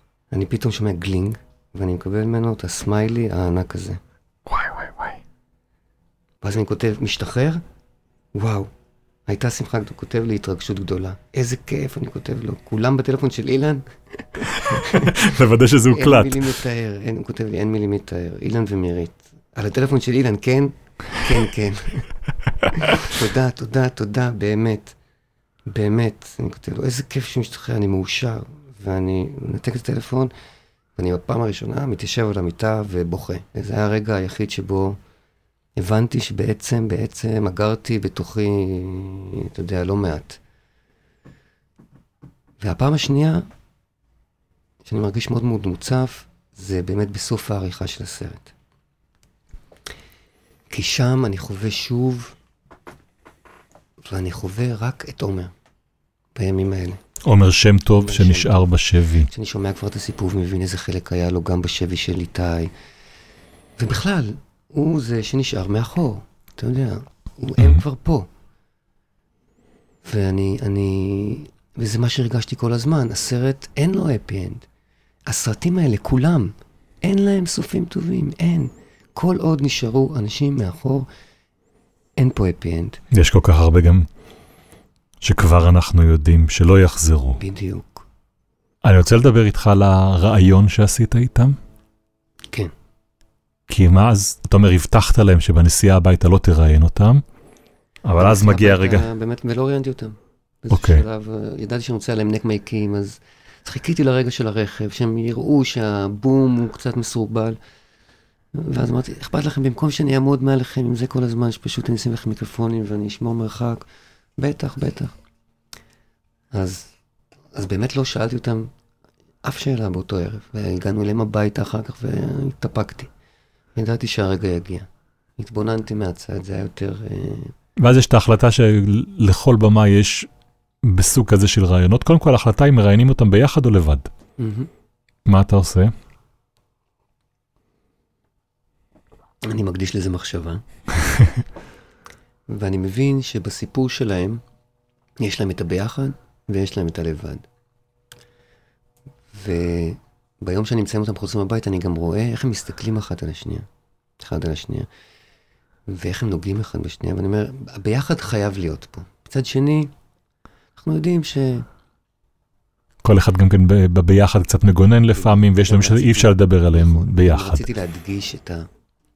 הם היו גם במקומות את נפרדים. המרחק, את הרגע שבו בעצם מפרידים ביניהם, ומאותו רגע, ולכן הייתה פה החלטה כמעט מתבקשת. לראיין אותם על החטיפה ועל הימים הראשונים בשבי ביחד, מהמם. ומאותו רגע, שכל אחד מהם נמצא במקום אחר, כל אחד מהם מספר את הסיפור שלו לבד. אז ככה חילקת את הרעיונות. נכון? אבל קיבלת עוד החלטה, שאותה אני רוצה שתסביר. אוקיי. לראיין אותם בלוקיישן. מהמם.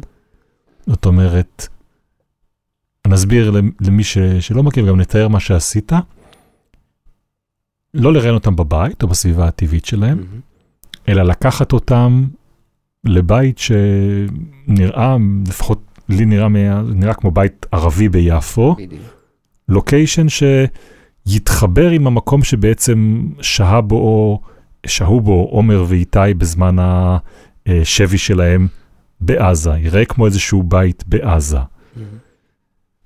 תסביר לי על ההחלטה הזאת. אה, תראה, בשלב שבו ראיינתי אותם, עדיין לא ידעתי אם הרעיון הזה יהיה מוצר נפרד מהסרט, או מוצר שישתלב עם הסרט. מהמם. גם ככזה, האם הוא ישתלב in between, זאת אומרת, יהיה שזור לאורכו של הסרט באיזושהי צורה, אתה יודע, עוד לא... כי יש לך 50 ימים שצילמת, יש לך נכון. הרבה חומרים, ואתה לא יודע מה יהיה בעצם היקף החומר ש, של הסרט שאתה עושה. אני פחות או יותר כבר יודע, כי אני כבר... אז אתה לא יודע. בעצם אם הרעיון ילך לא לאורך. כל הסרט, למרות... אם יש סיכוי עדיין בשלב הזה שהרעיון ישתלב עם הסרט, אני לא יכול לראיין אותם בבית. כי בבית צילמתי, מבחינת הטיימליין צילמתי את מירית, צילמתי את אה, אבא, צילמתי, Mm. זאת אומרת, אני לא אוכל לשזור את זה בתוך, גם עשיתי להם רעיונות, שבסוף לא השתמשתי למירית ולאילן. מהמם. את מירית ראיינתי בחדר של מאיה, ואת אילן בחדר של איתי. כלומר, אתה אומר, אי אפשר לשמוע את מירית מדברת על כמה היא מתגעגעת ומחכה למאיה, ולראות את מאיה יושבת בחדר שלה מדברת. קאט למאיה מדברת בחדר שלה. אוקיי, זאת אומרת, צריך- היה לי ברור שהלוקיישן, שבבית אני לא עושה את זה. זאת אומרת, בתפיסתו של הצופה זה צריך להיראות מקום אחר. עכשיו, תראה, בסופו של דבר הלכתי כרונולוגית. זאת אומרת, הרעיון לא היה שזור בתוך הדוקו של הסרט, של הימים Mhm. שבהם ציפינו, ש, שבהם הם ציפו לשובם. ולכן, אתה יודע, בשלב הזה זה כבר לא... תראה, אין לך פוטג'ים, הם הולכים לספר לך סיפור. הם הולכים לספר לך סיפור, זה הרבה טוקן הדס. אתה רוצה שהרעיון הזה אה, יהיה עשיר ויזואלית. יהיה גם עשיר ויזואלית, גם איכשהו יכניס אותך קצת לאיזו אווירה של, של, של הסיפור שהם מספרים. בלי לעשות, אה, אתה יודע, אילוסטרציות ממש, אתה יודע, איזה... אה, צריך? זאת אומרת, בראייתך כבמאי אתה אומר, זה לא יספיק זה שהם ישבו וייתנו את הסיפור שלהם עכשיו, אני צריך לראות אותם בבית ערבי שנחזה לבית בעזה? קודם כל הסיפור הזה היה עובד איפה שלא היית מצלם אותו, כן? כן. אבל אתה מחפש את האקסטרה. אתה אוקיי. מחפש את. תביעת ה... את האקסטרה, את, ה... את המשהו הזה שגם יהיה יפה, שגם יכניס אותך לאיזושהי אווירה נכונה, שיכניס אותך לסיפור שלהם. בסוף הסיפור של, שלהם הוא רחוק, הוא אחר, הוא לא מפה. Mm, אבל אתה לא חושש שמישהו יגיד, רגע, מה... הנה, אני רואה פה את האצבעות של הבמאי, אני רואה פה את ההתערבות, את המניפולציה, בסדר. זה בסדר. מה היה המניפולציה? אז הלכתי ו- ו- והלכתי לראות בית ערבי ביפו. ואני מסתכל על הבית, ואני שומע את המואזין פתאום, ואני מבין שהסצנה הזו תגיע. אוקיי? תספר על הסצנה הזאתי. באמצע הרעיון, כמו שהיה ברור שיקרה, בעצם אה, קרא המואזין של יפו מסגד שדי סמוך ללוקיישן בו צילמנו. אתה יודע שזה הולך לקרות, כן, ברור. וכמובן שלא עוצרים את הצילום ברגע הזה. ברור שלא. והשיחה שיש שם, שקוצרה מדי, לצערי, זה היה כל כך, עוד רגע כל כך יותר יפה. שהם סופרים את התפילות, הם כן. אתה מבין באיזה סביבה הם היו עכשיו 50 יום, אתה מבין עד כמה זה היה, זה היה החיים שלהם. נכון, נכון. שהם יודעים להגיד את השעות של התפילות ואת שמות התפילות שקורא המואזין. נכון, נכון, וזה עוד רגע שנותן. וכשאתה מצלם מישהו ואתה בבית כזה שהוא זר לנו והוא רחוק מאיך שאנחנו... זאת אומרת, זה הבנת כבר בסיור לוקיישן שהולך להגיע הרגע הזה. זה כן, זה למשל סצנה שאתה יודע, שאתה יודע שתגיע. אוקיי. לעומת הסצנות שאתה צריך לצוד או, לחכות, אה, לחכות שעות רבות שהן יקרו. אה, מעניין רגע, והדימוי הזה של דייג או צייד, ברור לי איפה אתה רואה את עצמך. אני חושב שגם וגם. אני באמת באמת חושב שגם, אתה לא תמיד רואה את הטרף שלך, אוקיי. ואתה צריך המון סבלנות, וזה באמת הדייג שבנו, אנחנו צריכים המון המון סבלנות, ולשבת ולהחליף פיתיונות שוב ושוב ושוב, והמון פיתיונות הולכים לנו באמת אה, לשום מקום, לקרקעית הים. אבל בסוף מגיעה המשיכה הנכונה, ועליה שווה להילחם, ועליה, אתה יודע, ו... וצייד, אנחנו כן, אנחנו ציידים של רגעים, לא? בכלל, בחיים. כן, כן, ישר חושב על צייד כאל מי שפוגע ב... פוגע בו בסופו של דבר. אתה רואה את עצמך כמי שפוגע באנשים שאתה מצלם אותם? ממש חלילה וחס, אתה יודע, חלילה וחס. עושה הכל כדי שלא. אה, אה, חלילה, אני מרגיש שאני פוגע ברגע. שאני אוקיי. תופס את הרגע, אני לא תופס את האובייקט. מהמם. אני תופס את הרגע כמו שרציתי לתפוס אותו, במלוא הדרום, במלוא האותנטיות שלו, במלוא, אתה יודע, ההפתעה שהוא מביא איתו, או ווטאבר. אנשים, אני צריך, אנחנו, יש פה חוזה, אתה יודע, יש פה... אני רוצה אותו והוא רוצה, אתה יודע, באח הגדול תמיד קראתי לזה ניצול הדדי. אוקיי, אוקיי? שהוא ברור, שהוא כתוב מראש. הניצול הוא ניצול הדדי. תסביר. הם באים כדי להיות מפורסמים, כדי אולי לזכות במיליון, כדי אה, אה, להפוך, אה, אתה יודע, אה, לח- לחוות איזושהי הרפתקה, או לא משנה מה, מה המניע. בדרך כלל זה אחד מה, משלושת המניעים האלה. ו... ואני משתמש בהם, כי אני חושב שהם דמויות שייצרו עניין ו... ויביאו רייטינג, ורייטינג שווה כסף, וכסף, וערוץ מסחרי, ואתה יודע, הכל על השולחן, הכל ברור, חוזה אוקיי. ידוע וכתוב מאוד. אז מה זה מאפשר לך? בדוקומנטרי זה אחר, אתה נכנס לאנשים. מה זה מאפשר לי? אתה יודע, אנחנו מנצלים האחד את השני, אנחנו מנסים לשרת את המטרות האחד של השני. הם לא עומדים בסתירה, זה שהוא רוצה להיות מפורסם לא עומד בסתירה למה שאני רוצה להוציא ממנו, או להביא לצופה. לא, זה אומר זה שגם שהוא אתה... רוצה לעבור חוויה לא עומד בסתירה לזה שהחוויה שהוא רוצה לעבור, או ההרפתקה שהוא מוכן לעבור, או מה שהוא לא יעבור, ימצא חן גם בעיני הצופים. או שאתה תדאג שסיפור האהבה שלו יהיה בדיוק מול המצלמה, ברגעים הטובים, ברגעים הקשים שלו. באמת. מי שלא ברור לו שסיפור האהבה שלו בבית האח הגדול הוא של, של כולם, אז לא הבין משהו, אתה יודע, בכניסה לשם. אנשים שנכנסים לשם יודעים לאן הם נכנסים. כן, יש שיחת אה, הסבר כזאת? ברור, שהלכה והשתכללה עם השנים. אה, ברור, אתה יודע, יודעים, זה, אתה יודע, תוכנית מציצנית. כן, נכון, אנחנו מציצים, אבל אנשים שרוצים שיציצו עליהם, יש פה הצצה מרצון. אתה יודע, זה לא הצצה למישהו שלא יודע שמציצים עליו, שזה כל ההבדל. אתה רואה אותה בשנים האחרונות? את מי? את האח הגדול. האם אני רואה את האח הגדול? את כן, ש- זה האח הגדול שמשודר היום ברשת. כבר- האם אני רואה את התוכנית? כן, לא כל כך. אוקיי. לא כל כך. למה? האם זה...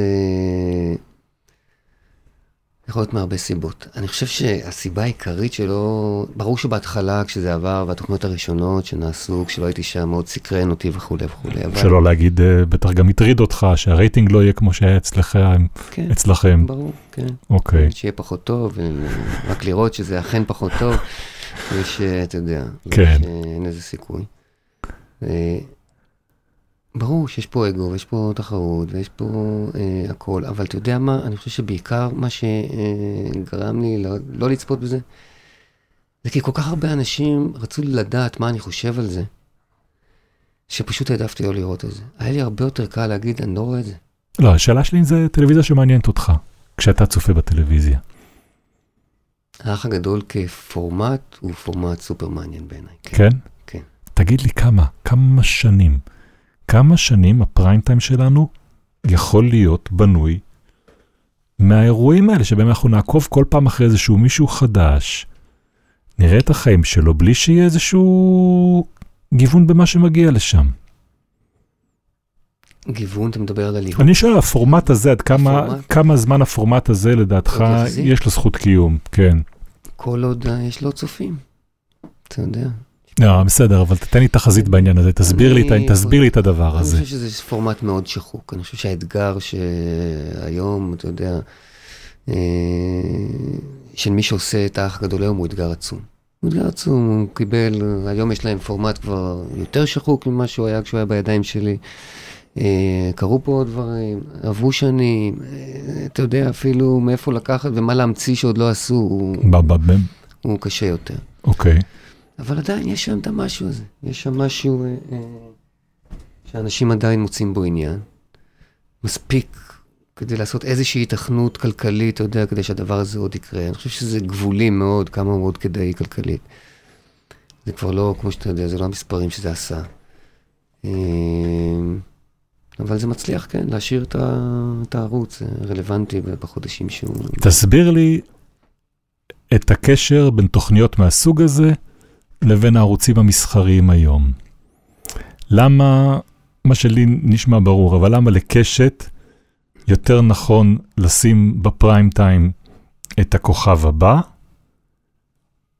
ולא דרמות לצורך העניין, או אני דוקומנטרי. חושב שהתקופה הזו היא, היא, תקופה שמספרת את הסיפור קצת. אוקיי, תראה איזה, איזו עדנה לדוקומנטריסטים. אוקיי, אוקיי, אפילו עובדה, מגיעה פה לשיאים, אתה יודע ש... נכון? כן. לא מתבלבל. יש פה כל מיני, זה, והחדשות גבוה וזה, אבל... למה? כי אנשים רוצים לראות את זה. אין פה קסמים. עכשיו, את זה, את הדוקו, את הסיפורים האמיתיים של מה אנשים עוברים פה מסביבנו, אנשים רוצים לראות, אנשים רוצים להרגיש, אנשים רוצים להתרגש מהם, אנשים רוצים ל- ל- להריע להם, whatever. זה הצורך כרגע. בעוד, בימים שכשגרה, שבשגרה, אסקפיזם. מה אנשים רוצים? לבוא הביתה, והיה להם כל היום עכשיו, אה, מספיק היו טרודים. רוצים, כן, רוצים לחם ושעשועים. בסדר, אפשר להבין. אפשר אוקיי. להבין, אבל, אבל אתה רואה מה, מה קורה בתקופה הזו? הדברים האלה הם, הם כן דינמיים, אבל צריכים לקרות לפעמים דברים גדולים כדי שהדבר הזה ישתנה או, או יתעצב מחדש. התקופה אני הזאת, חושב שזה יתעצב מחדש, אחר כך אנחנו נחזור ללחם והשעשועים. כן, ברגע שנעז לנרמל את המצב. ברגע שהמצב פה יהיה כזה שנעז לנרמל אותו. כרגע, אף אחד לא מעז. ברגע שהמציאות, שהצבא מדבר על זה שהוא הולך עוד להישאר עוד שנה בעזה, אנחנו נוכל לחזור לפריים טיים של מאסטר שף ושל המרוץ למיליון. אתה, ברור לך שנחזור לשם, לא? לך ברור?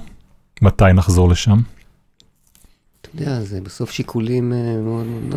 אני חושב אז- שכשלא יהיו שם חטופים, אני חושב שכרגע כשהחטופים שם מאוד קשה לחזור ממש ללחם והשעשועים, אבל כשצבא בעזה, אם לא יהיו הרבה נפגעים אה, מדי יום, המצב יהיה נורמל לחלוטין. מתי הבנתם שאפשר כבר... אבל, אה, אבל נכון, אתה, אתה מסכים איתי?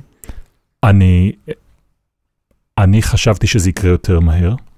חשבתי שזה יקרה יותר מהר, חשבתי שתוכניות למשל כמו ארץ נהדרת, שיש לה בעיניי תפקיד מאוד משמעותי בתקופות כאלה, יחזרו הרבה יותר מהר, והופתעתי לראות כמה זמן לקח עד שבאמת אה, החדשות פינו קצת את, ה, אה, את הפריים טיים ואפשרו אה, לתוכניות האלה אה, להיכנס. אתה יכול להכניס אותי רגע ל... לחדרי הישיבות האלה של הפריים טיים, שבהם שואלים את, ה, את עצמם האנשים שאחראים על לוח השידורים בערוץ, במקרה שאתה מכיר אותו קשת, כן. אצל זכיין, אני, מתי אנחנו יכולים להכניס תוכניות אחרות ולא חדשות? קודם כל, אה, כשאני, אתה יודע, כשאין לי תוכנית שהיא בפריים, אז אני לא יושב בישיבות האלה. אה, אתה יודע, בסוף, ה- אתה יודע, יש פה עסק שהוא כלכלי, אתה יודע, לפעמים זה יכול להישמע ציני, זה, אני לא רוצה להיכנס לזה. זה ברור ש... אה, תראה, ארץ נהדרת נדחתה ביום שני בערב, אוקיי? התוכנית ארץ נהדרת ביום שני בערב. אנחנו צריכים להגיד שאנחנו? מקליטים בשבוע שבו אתמול פורסם הסיפור הנורא הזה על האסון שבו נהרגו 21 חיילים בעזה. אתמול היה יום שלישי, זה יום שבו, ערב שבו הייתה צריכה גם להצטלם וגם להיות משודרת, התוכנית ארץ נהדרת. וביום שני בערב, באחר הצהריים הנוראי הזה, כשכבר ידענו והתחילו להגיע הידיעות על מה שקורה בעזה, בעצם איך אני יודע מה קרה? עלמה מקבל, אני מקבל מעלמה הודעה שהיא קיבלה, שדוחים להם את הצילומים של אה, ארץ נהדרת. עלמה זאת עלמה זק, עלמה אחותך. זק, אחותי התאומה, שתחיה, תיבדל לחיים ארוכים. אה, זאת אומרת, שיש פה החלטה, למה נתקבלה ההחלטה הזו? לעומת אולי יום ש... והשבוע. כי מבינים שיום, שביום למחרת, ביום השידור, המעבר מהחדשות לארץ הולך להיות בלתי נסבל. אלה ההחלטות. אלה ההחלטות. האם אחרי מהדורת חדשות, שבה ידווחו על 24 חללים, כמו שכבר בכירי הערוץ מבינים בשני בערב. יכול לאפשר לנו מעבר לארץ נהדרת, לתוכנית סאטירה, לתוכנית הומור, לתוכנית בידור, עם כל תפקידה החשוב. אתה יודע, אתה גם לא יודע בדיוק מה, גם לא מגיבים למצב. מתי התחלתם לעשות את מונית הכסף? מו- מונית הכסף בגרסתה הנוכחית, גרסת המלחמה. נולדה כי היא תוכנית שעוד פעם, הלוח יכול לספוג כרגע, הלוח יכול לסבול. למה? כי היא אקטואלית, כי זה בכל זאת אנשים שמדברים על מה שעובר עליהם בימים אלה. כי אתה יכול לקחת לה מונית אה, חיילים, נכון, או מפונים. בדיוק, בדיוק, אני יכול להישאר רלוונטי, אני יכול, אני יכול לעשות פה תוכנית לכל המשפחה, אוקיי. גם בימים כאלה. אתה יכול גם להכניס אותם למטבח של מאסטר שף. זה יקרה, זה יקרה. זה יקרה. זאת הדרך היחידה לעשות תוכניות כמו מאסטר שף בתקופה הזאתי? לא, אתה אולי תראה עוד מעט אה, תוכנית מאסטר שף אה, רגילה, כי מתישהו, אתה יודע, מתישהו זה יחזור. מתישהו זה יחזור. האם יעשו עכשיו תוכנית ספיישל מאסטר שף מפונים? לא יודע. האם רחל עוגיות אה, תככב, אתה יודע, ב-Bake Off הבא? אני בספק. אבל אה, התוכניות יחזרו, בסוף הערוץ צריך להחזיק את עצמו. בלי שתיכנס לעמדות האישיות שלך, אתה שואל, אתה חושב שיש לנו אחריות בעניין הזה, שאנחנו מנרמלים מדי את הדברים, לא מאפשרים את הדיון אמ, על, אה, על עמדות, על דעות, שהן קצת פחות קונצנזואליות ב, באירוע הזה? אני רואה כל הזמן את ה... מול עיניי את הסלוגן הזה, יחד ננצח, שמופיע כל הזמן על המסך, שחס וחלילה לא נפסיק להיות יחד. אני חושב שכן, אנחנו, אנחנו... אני חושב שכולם מבינים שמה שקרה פה זו תוצאה של השסע. זו תוצאה של הפילוג, זו תוצאה של החודשים שקדמו ל, ל, לדבר הזה. ובדבר, במקום הזה יש אחריות לכולנו, כי היינו באחד מהצדדים. באחד מהצדדים, כל אחד מאיתנו היה. רגע, רגע, איך שלא רגע, אבל להפוך את זה. מה עם האחריות של מי שאחראי? לא, הכל בסדר. אני אומר, אוקיי. אני, אני לא אומר על האחריות שלנו כ- כגוף, אני אומר לנו כבני אדם. רגע, כולנו מבינים. לא, אבל אני אומר על האחריות שלנו, כ- האחריות של מי שאחראי כלפי להצביע על האשמים. האם זה תפקיד הטלוויזיה, הבידה? כן. האם ש... מי שעושה את הבידור בטלוויזיה? פה זה כבר מהדורות החדשות, זה חברת החדשות. אני חושב Mhm. ששם יש יותר, אתה יודע, אחריות למה מספרים וכמה מספרים, ומה חושפים ומה לא חושפים, ו... אה, וכולי. אני חושב שאנחנו, כשאנחנו עדיין עושים, אתה יודע, אז, אז שלא הבנתי לגמרי את השאלה, אבל אני מרגיש, אני מרגיש את האחריות, אני מרגיש, שאתה יודע, למרות שכשתיארת את ההתחלה, סיפרת על הרצון שלך להכניס את הפוליטיקה למונית, אבל לא, כדי אבל, לרכב על הגל, אוקיי, כדי לרכב על הגל, עוד פעם, על הגל, אבל לא לדבר את שאנשים רוצים לראות כרגע, ואנשים היו מושקעים בזה, במה קורה פה, במה Mm. קורה פה ב- ב- ברפורמה המשפטית, ומה קורה באיילון, ומה קורה ב- אה, על הכבישים ובצמתים. ואם היית ניגש ללהק את האנשים למונית במודל הזה, אז היית דואג שהם יהיו חצי-חצי. כן, אבל מתוך מקום דווקא לשמוע פתאום איזה שיח אחר. אחר, שלא קורה באולפני החדשות. מתוך המקום כבר שעידו נותן, של איזה דיבור בגובה העיניים, של קצת, בואו שנייה, נשחרר את העניבה, נפתח שנייה איזה שני כפתורים ונדבר כמו אנשים. לא כמו עכשיו באמת רק שופרות ורק מסרים ורק זה. בואו נשחק שנייה, בואו נשחק יחד. בואו נראה מה אתם יודעים, בואו תעזרו אחד לשני בשאלות. יש מקום כזה, ועדיין אבל לרכב על הגל, ברור. לרכב על הגל, להיות בעניינים. כי? מה שגם עידו מביא, כי, כי עדיין, כי יכולנו לעשות מזה פתאום חצי תוכנית אירוח, לשישי בערב גם תכננו את התוכנית הזו, אוקיי. אחרי אולפן שישי. לתת, תסגור את השבוע כזה באמת עם איזה משהו כזה, אתה יודע, לכל המשפחה שקצת, קצת מחבר. אוקיי. כי זה המפתח בסופו של דבר ל- לרייטינג. אה, לאו דווקא. אוקיי. לאו דווקא, אתה יודע, אנחנו... אה, לפעמים הדרמה והפילוג והשנאה יכולה לעשות גם רייטינג, אתה יודע. מהמם. אה, גם את זה למדנו בנווה אילן, באח הגדול. אוקיי. טוב, דיברנו הרבה על האח הגדול, אבל לא דיברנו על שני הפורמטים שבאו אחריו. כן. בוא נדבר, בוא נדבר. קדימה. 2025 והקבוצה, כן. כן. שני פורמטים מקוריים. אה, אפשר להגיד שלי ושל, אה, אתה יודע, אבל לגמרי אה, הבאתי אותם אה, לקשת כרעיון, והחלטנו ללכת עליהם, והלכנו עליהם, ובחלקם השקענו יותר, ובאחד יותר, ובאחד פחות. והם לא עבדו, וזה חבל. זה ברור שזה... סגרת את זה ב-20 שניות. סגרת את זה, אני בטוח שזה היה מאוד כואב. נכון. נכון. כמה זמן מאז בעצם... אה, 2025 עשינו ב... משהו כמו 2019 לדעתי. שזה היה לא, אמור להיות, לפני, לפני. נזכיר, האח הגדול עוזבת את אה, קשת, נכון. ושולחים אותך בעצם למשימה, לך ולארז טל, נכון? מהמם, להמציא את הפורמט הבא, נכון. הריאליטי הבא שבשאיפה יילחם... אה, שיראה כן, לכולם שהאנשים שעשו את האח הגדול בקשת ימצאו את הדרך, בדיוק, להביא לכם את מה שאתם, אה, מה שאתם רוצים לראות. ואולי גם גם על. הדרך להביא לקשת איזשהו נכס של פורמט מקורי, שזה ברור. באמת הגביע הקדוש של נכון. כל אה, אה, תחנת אה, שידור, שיהיה לה את הפורמט שלה שתמכור בעולם, וככה גם ייצר עוד רווחים. נכון, ואז הולכים על, על השקעה מאוד גדולה, נכון? נכון. איך אתה עובד על זה?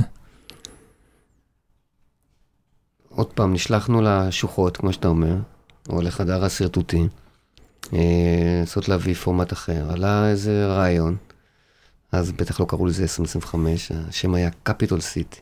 קפיטול סיטי. כן. אה, אה, זה באמת, הראש היה הראש כאילו, האידיאל הקפיטליסטי, נכון? כל אחד נמדד כל הזמן או משהו כזה. כן, כאילו כסף, שכאילו אהבה וכסף, אה, אתה יודע, אהבת הצופים מתורגמת לכסף, שמתורגם לזה, ומי שיש לו יותר ומי שאין לו, אה, עוזב את התוכנית וכולי.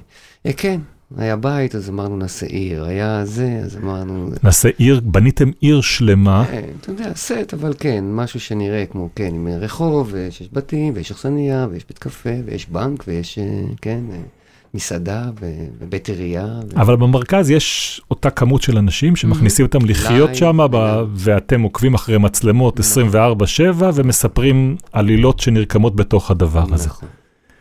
אתה יודע להסביר למה זה לא עבד? אה, למה משהו כזה. לא יעבוד או כן יעבוד בסופו של דבר?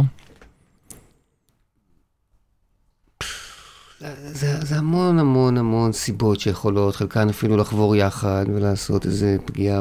קודם כל, תראה, זה, זה בסוף, בערבים מול האח הגדול, חוץ מערב אחד, את רוב הערבים הוא ניצח את האח הגדול. אוקיי. גם עשה פורמט שעשה יותר מהמרוץ למיליון שעשה באותה שנה וכולי. הוא ניצח את רוב הערבים שבהם הוא שודר. אומרת, אוקיי. אבל ברור שאפרופו השקעה, זה לא המספרים שלהם אה, להם ציפינו. זה לא יכול להחזיר את ולא יכול להחזיר, זה ההשקעה לא הזאת. ככה, ולעשות עונה שנייה זה כבר סכנה, סכנה אמיתית. למה, למה זה לא עבד? לא יודע, מכל מיני סיבות. לא יודע, יכול להיות שהאלמנט הזה של כסף. אני חושב שהתוכנית, אני חושב שהפורמט היה קצת מסובך, בסופו של יום. אה, ושוב, לא הטריט המושלם לאסקפיסטים. אה, אתה יודע, בתשע בערב אה, בבית. אה, אולי היה בו קצת דמיון לדברים שכבר ראו, והוא לא לגמרי בידל את עצמו. אולי משהו, הכיוון העתידני הזה קצת הרחיק, זה לא כל כך הייתה הכוונה בהתחלה. גם הרובוטים, הם לא באו ממקום עתידני, הם באו סתם מאיזה מקום כזה של עיר מופרט כזו. אה, באיזשהו שלב לקחנו גם את הכיוון הזה העתידני, גם כדי לבדל את עצמנו, וגם זה, אני חושב שגם זה משהו שגם לא, לא הוא לגמרי עוצב ותוכנן ככזה, וגם, ואולי היינו צריכים עוד עבודה על זה, ועוד קצת ולנסות, ולא היה מספיק זמן. המון המון המון דברים, ובכל זאת תחרות, ו... ואולי איזה רוויה מהדברים הספציפיים האלה, המון המון דברים ש... אבל איך זה להתעורר בבוקר, משעה שנים הגולדן בוי של, של קשת, ולקבל את הטבלאות ש, שמראות מספרים אחרים לגמרי ממה שציפיתם? כן, זה באסה אמיתית. זה קשה. זה קשה, זה כזה דפיקות לב מועצות, זה, זה הכרה. כל השבנג. חיבור אמיתי בין גוף לנפש, אה, כמו שהרגשתי רק ברגעים האלה. חוזרים לעשות. תוך כדי מצב כזה עונה. אני חושב שזה מה ש... תראה, הקבוצה זה כבר סיפור אחר, אוקיי? כי זה פורמט קטן יותר וזול יותר, ו- ועורכים אותו בדיעבד וכולי וכולי, אבל קבוצ- לשאלתך באמת, 2025, אני חושב שזה מה שהציל בסוף אותי. מה? ההבנה תוך כמה ימים, שאני חייב לקחת את הספינה הזו לצד השני. מה זאת אומרת? לחוף בצד השני. שהוא, מה, זה, מה הכוונה? שאסור לי, אסור לי להתמוטט כרגע, אסור לי להתפרק, אין לי את הפריבילגיה. אני חייב להתעשת ולעשות את המקסימום ולהביא את זה שם ובנועם וב... וב... אתה יודע, ולהמשיך ולנהל את הדבר הזה. ומה אומרים לך? כמה ימים כאלה, אתה בלחץ, אתה, אתה בבלבלה, אתה כל היום בטלפונים גם, מה עושים, מה עושים, וישיבות. אתה יודע, זה קשה, כשזה עובד, זה קל. אוקיי. אף אחד לא מתערב לך באמת, אבל כשזה לא עובד, הוא... תעשה ככה, אתה פרומו כזה. ואתה נפגש עם זה, ואולי ככה, ואולי זה, ואולי זה, והיינו צריכים ככה, ואולי ככה, וזה אפשר לתקן, ואולי זה, ואולי נשנה את החוקים, ואולי זה... זה, זה הבנה שהייתה לי תוך כמה ימים ש... תנשום עמוק, למה אתה צריך לקחת את הספינה הזו לצד השני, בלי... לצד השני, מה זה אומר? להגיע לסוף העונה? לחוף מבטחים, אתה יודע, אני לא יכול שהדבר הזה יטבע עכשיו, אתה יודע, איפה אני כבר עזבתי חוף.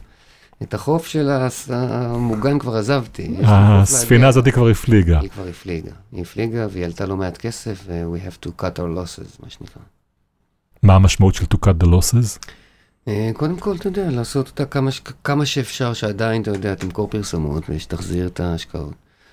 ושאולי יהיה לה עוד סיכוי בסוף, אתה יודע, לאיכשהו נסדר ועוד משהו, לא יודע, שהיא תתאושש, שמשהו יקרה, ש- שנבין אותה, שנלמד אותה, שאולי נלמד אותה אחרי עונה, אוקיי, ואבי כבר אמר, עזוב, זאת עונת פיילוט, אנחנו נלמד אותה אחר כך. ככה אמר לך? כן, כדי להרגיע, וזה, כן, אבי יודע להרגיע גם. מה הוא אומר? מבין כבר שהדג, אתה יודע, אנחנו כבר, אתה יודע, מחוץ למים כרגע, ו... אה, אז לך, זו עונת פיילוט, אנחנו נלמד לקחים ו- ונחזור לעוד עונה? גם כדי להחזיק אותי, אני מאמין, כדי לא אוקיי. להשאיר אותי באיזה, לא להתאבל על הפורמט כרגע, בוא, בוא, בוא, בוא נלמד אותו, בוא נבין אותו, בוא נעשה את המקסימום. כן, חוויה, עדיין, עדיין הייתה אווירה נעימה. וכשמתקבלת ההחלטה שאין עוד עונה ולא. בסדר, זה כבר הגיע אחרי עוד כמה חודשים של ניסיונות, אה, אתה יודע, להחיות את הדבר הזה ולהבין.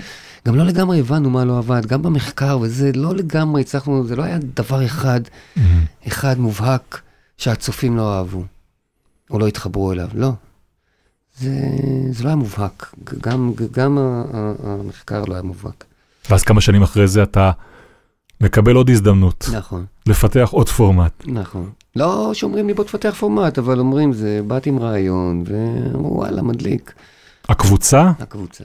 תוכנית שידוכים, בעצם. אה, פורמט שידוכים, מקורי של קשת, אבי רצה תמיד. אתה יודע, אז יאללה. אתה עבד לנו בחתונה ממבט ראשון, בוא נראה אם אין נמצא. לנו, מה זה עבד לנו? זה לא פורמט שלנו, אתה אתה צריך אה. להבין, 2% מפורמטים חדשים נמכרים. 2%. אוקיי. נעשים מאות, מאות בשנה פורמטים חדשים, כן? מאות. 2% מהפורמטים, לא אלפים דרך אגב, 2% מהם מצליחים. איזה זה פורמטים, לונג שוט מראש, מראש, מראש, מראש זה long shot. איזה פורמטים הצליחו בישראל בעבר?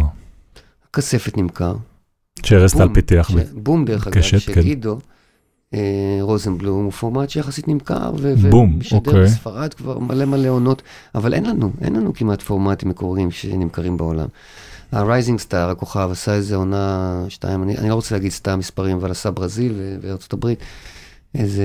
שזה הכוכב הבא, זה איזשהו סיבוב בעצם על, על אמריקן איידול כן, אבל ועל תוכניות אבל כן, המסך, כן. המסך וזה, זה היה- הרימו.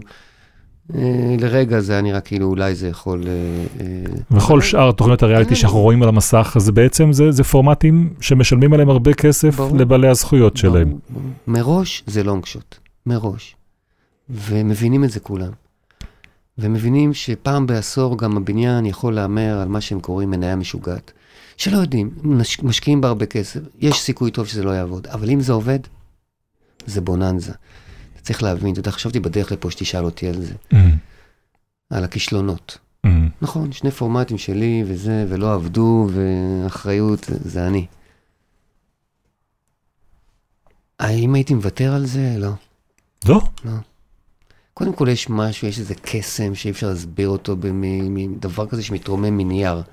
נייר, 20, 25 או קפיטול סיטי. להיות שם בהתחלה של משהו.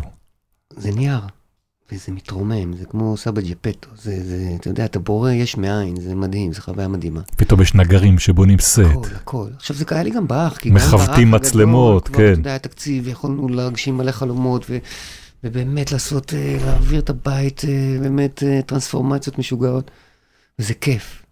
אבל יש משהו, יש לך רעיון, ופתאום הוא קורם עור וגידים, והוא קורא, ויש לו פתאום אה, אריזה ופרומואים, ו, והוא עולה לאוויר, ואולי זה יעבוד, ואולי לא. אתה אף פעם לא עולה, וואלה, זה בטוח יעבוד. אין, אתה לא ניגש ככה לדבר הזה. הלוואי ויעבוד. עכשיו, ה- ה- הלוואי הזה,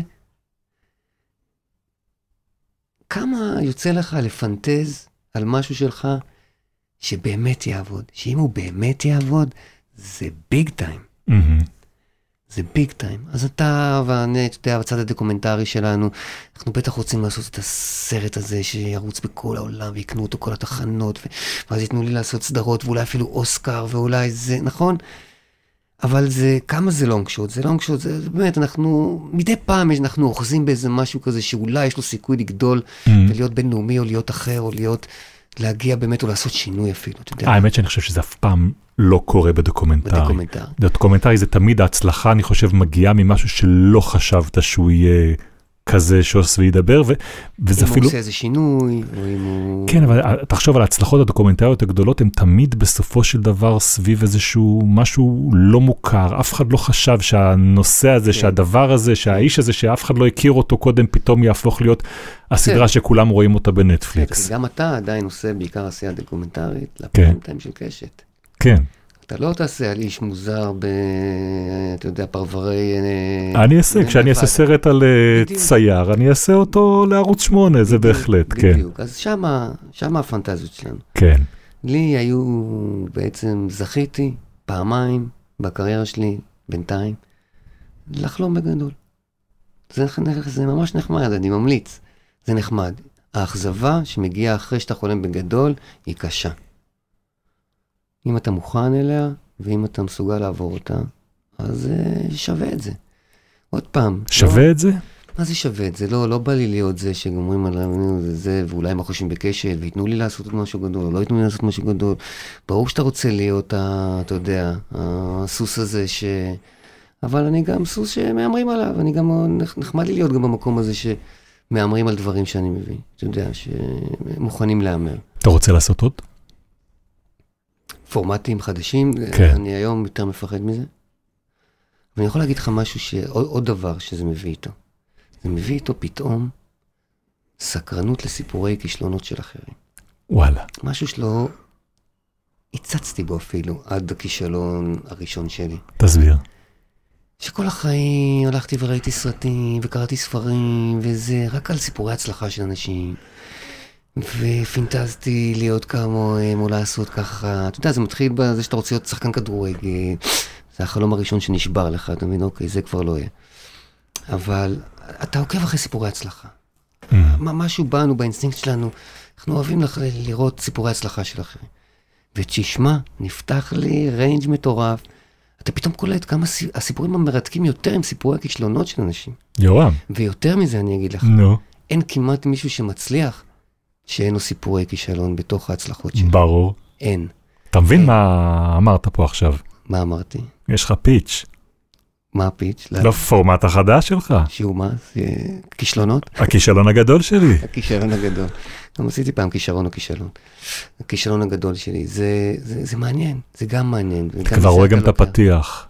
אני יורם זק ואני עשיתי זה וזה ועכשיו אני בא לבדוק. למזלי, כן. הצלחתי נורא לפני. אני חושב שאם זה, אם מישהו שלא היה מגיע עם הצלחות שאני הצלחתי והיה מגיע עם זה, זה, זה יכול לרסק. יכול לרסק. באמת יכול לרסק. וואלה, לא כיף. בטח. לא כיף, וכותבים עליך ועושים לך וזה, ועוד פעם, וכולם שמחים וצוהלים. אבל יאללה, אנחנו באמת... אז מה אתה רוצה? מתמודדים עם הדברים האלה. מה אתה רוצה עכשיו?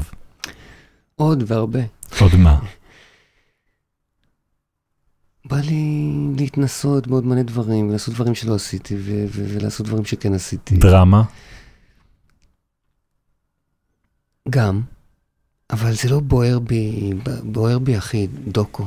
דוקו? בניסיון עכשיו עם הדוקו, החזרה לדוקו, הרגשתי שחזרתי הביתה.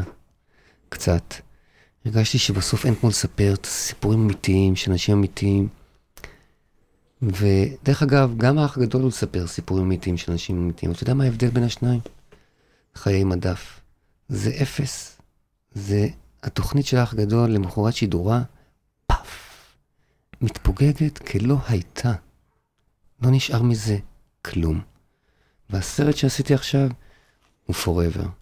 הוא forever, וגם אם הוא forever רק בשבילי ובשביל משפחת רגב, הוא forever. אבל הוא הרבה יותר מרק בשבילנו. הוא בשביל הרבה אנשים שהתרגשו ממנו ונהנו ממנו ולקחו ממנו. טוב, זו נקודה נהדרת לסיים בה.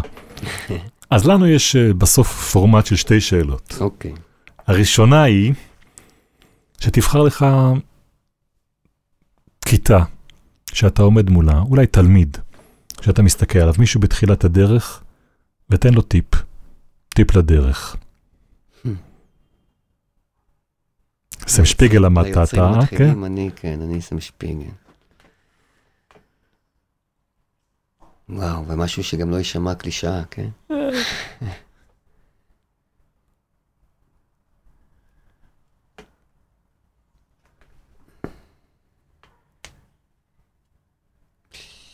אנשים עונים על זה מהר בדרך כלל? כן. כי אתה רוצה להיות מיוחד. זה נכון. זה לא כזה מסובך. משהו שמוביל אותך, שאתה יודע שעובד לך.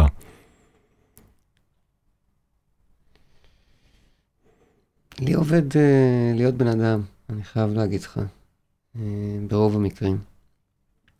משהו באיך שאני תופס את עצמי כבן אדם, אולי היום גם כאבא, גם אפרופו איך שהתחלנו את הזה.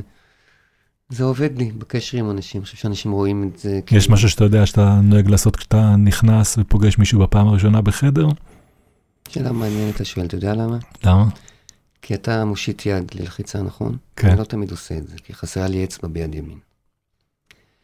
ואני יודע שזה מיד מעורר אצל אנשים, הם, הם מרגישים משהו, הם לא מבינים מה הם הרגע הרגישו כשהם לוחצים את היד. אבל הם, הם חשים בחוסר נוחות, לא אני, אני, אתה יודע, אני לא... זה פציעה שעברת בצבא, נכון? נכון. נקטע לך אצבע בשריון. וכשאתה לוחץ היד אתה מרגיש שמשהו חסר, היא צרה יותר, כאילו.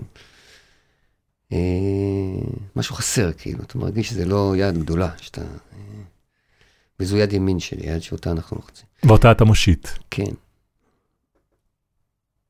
לא יודע, אני מחייך, לא יודע, רואים לי בעיניים, אני לא יודע. ומה אתה מרגיש בעיניים של כאילו- האנשים כשהם לוחצים לך יד? שהם, אם זה אנשים שלא מכירים אותי ולא יודעים עליי גם, וזה וזה, אז אה, הם גם קצת, אתה יודע, יש איזה, הם נבהלים קצת, הם כאילו נרתעים, הם, הם יסתכלו לי על היד אחר כך, אתה מבין? הם כאילו ימשיכו כרגיל, אתה יודע, אבל אני, אתה רואה את זה. אה, בן אדם שעומד בצד לא יראה, יראה את מה שאני רואה, את הרגע הזה של, שהם שמו לב, ש...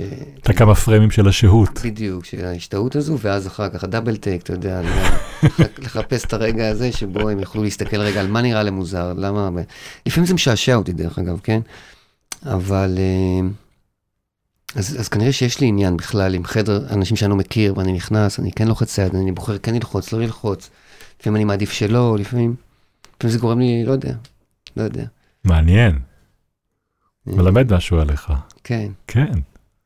אז הדבר האחרון שאנחנו שואלים פה, אז רגע, אז מה, אז מה, נתתי המלצה? כן. כן, אני תהיה חושב. בן אדם. כן, לא, עזוב, הרווחנו סיפור הרבה יותר חשוב מה, מהטיפ הקלישאי הזה אמרת. אוקיי. כן, תהיה אתה. גם שואלים אותי את הבאח הגדול, מה? תהיה אתה, תהיה אמיתי, תהיה פשוט אתה. נו, זה הכי קלישאתי, אבל בסוף, אתה יודע, יש קלישאות שהן... לך עם האמת שלך. קלישאת האח הגדול מספר אחת. תהיה אמיתי, כן. אז אם ככה, תהיה אמיתי איתנו, תהיה בן אדם. ותספר לנו, זו השאלה האחרונה. אם אתה מוכן לשתף אותנו במקום שהיית רוצה לחזור אל עצמך, כדי להגיד, כדי להגיד לך שם משהו, לאן היית חוזר ומה היית אומר? Hmm.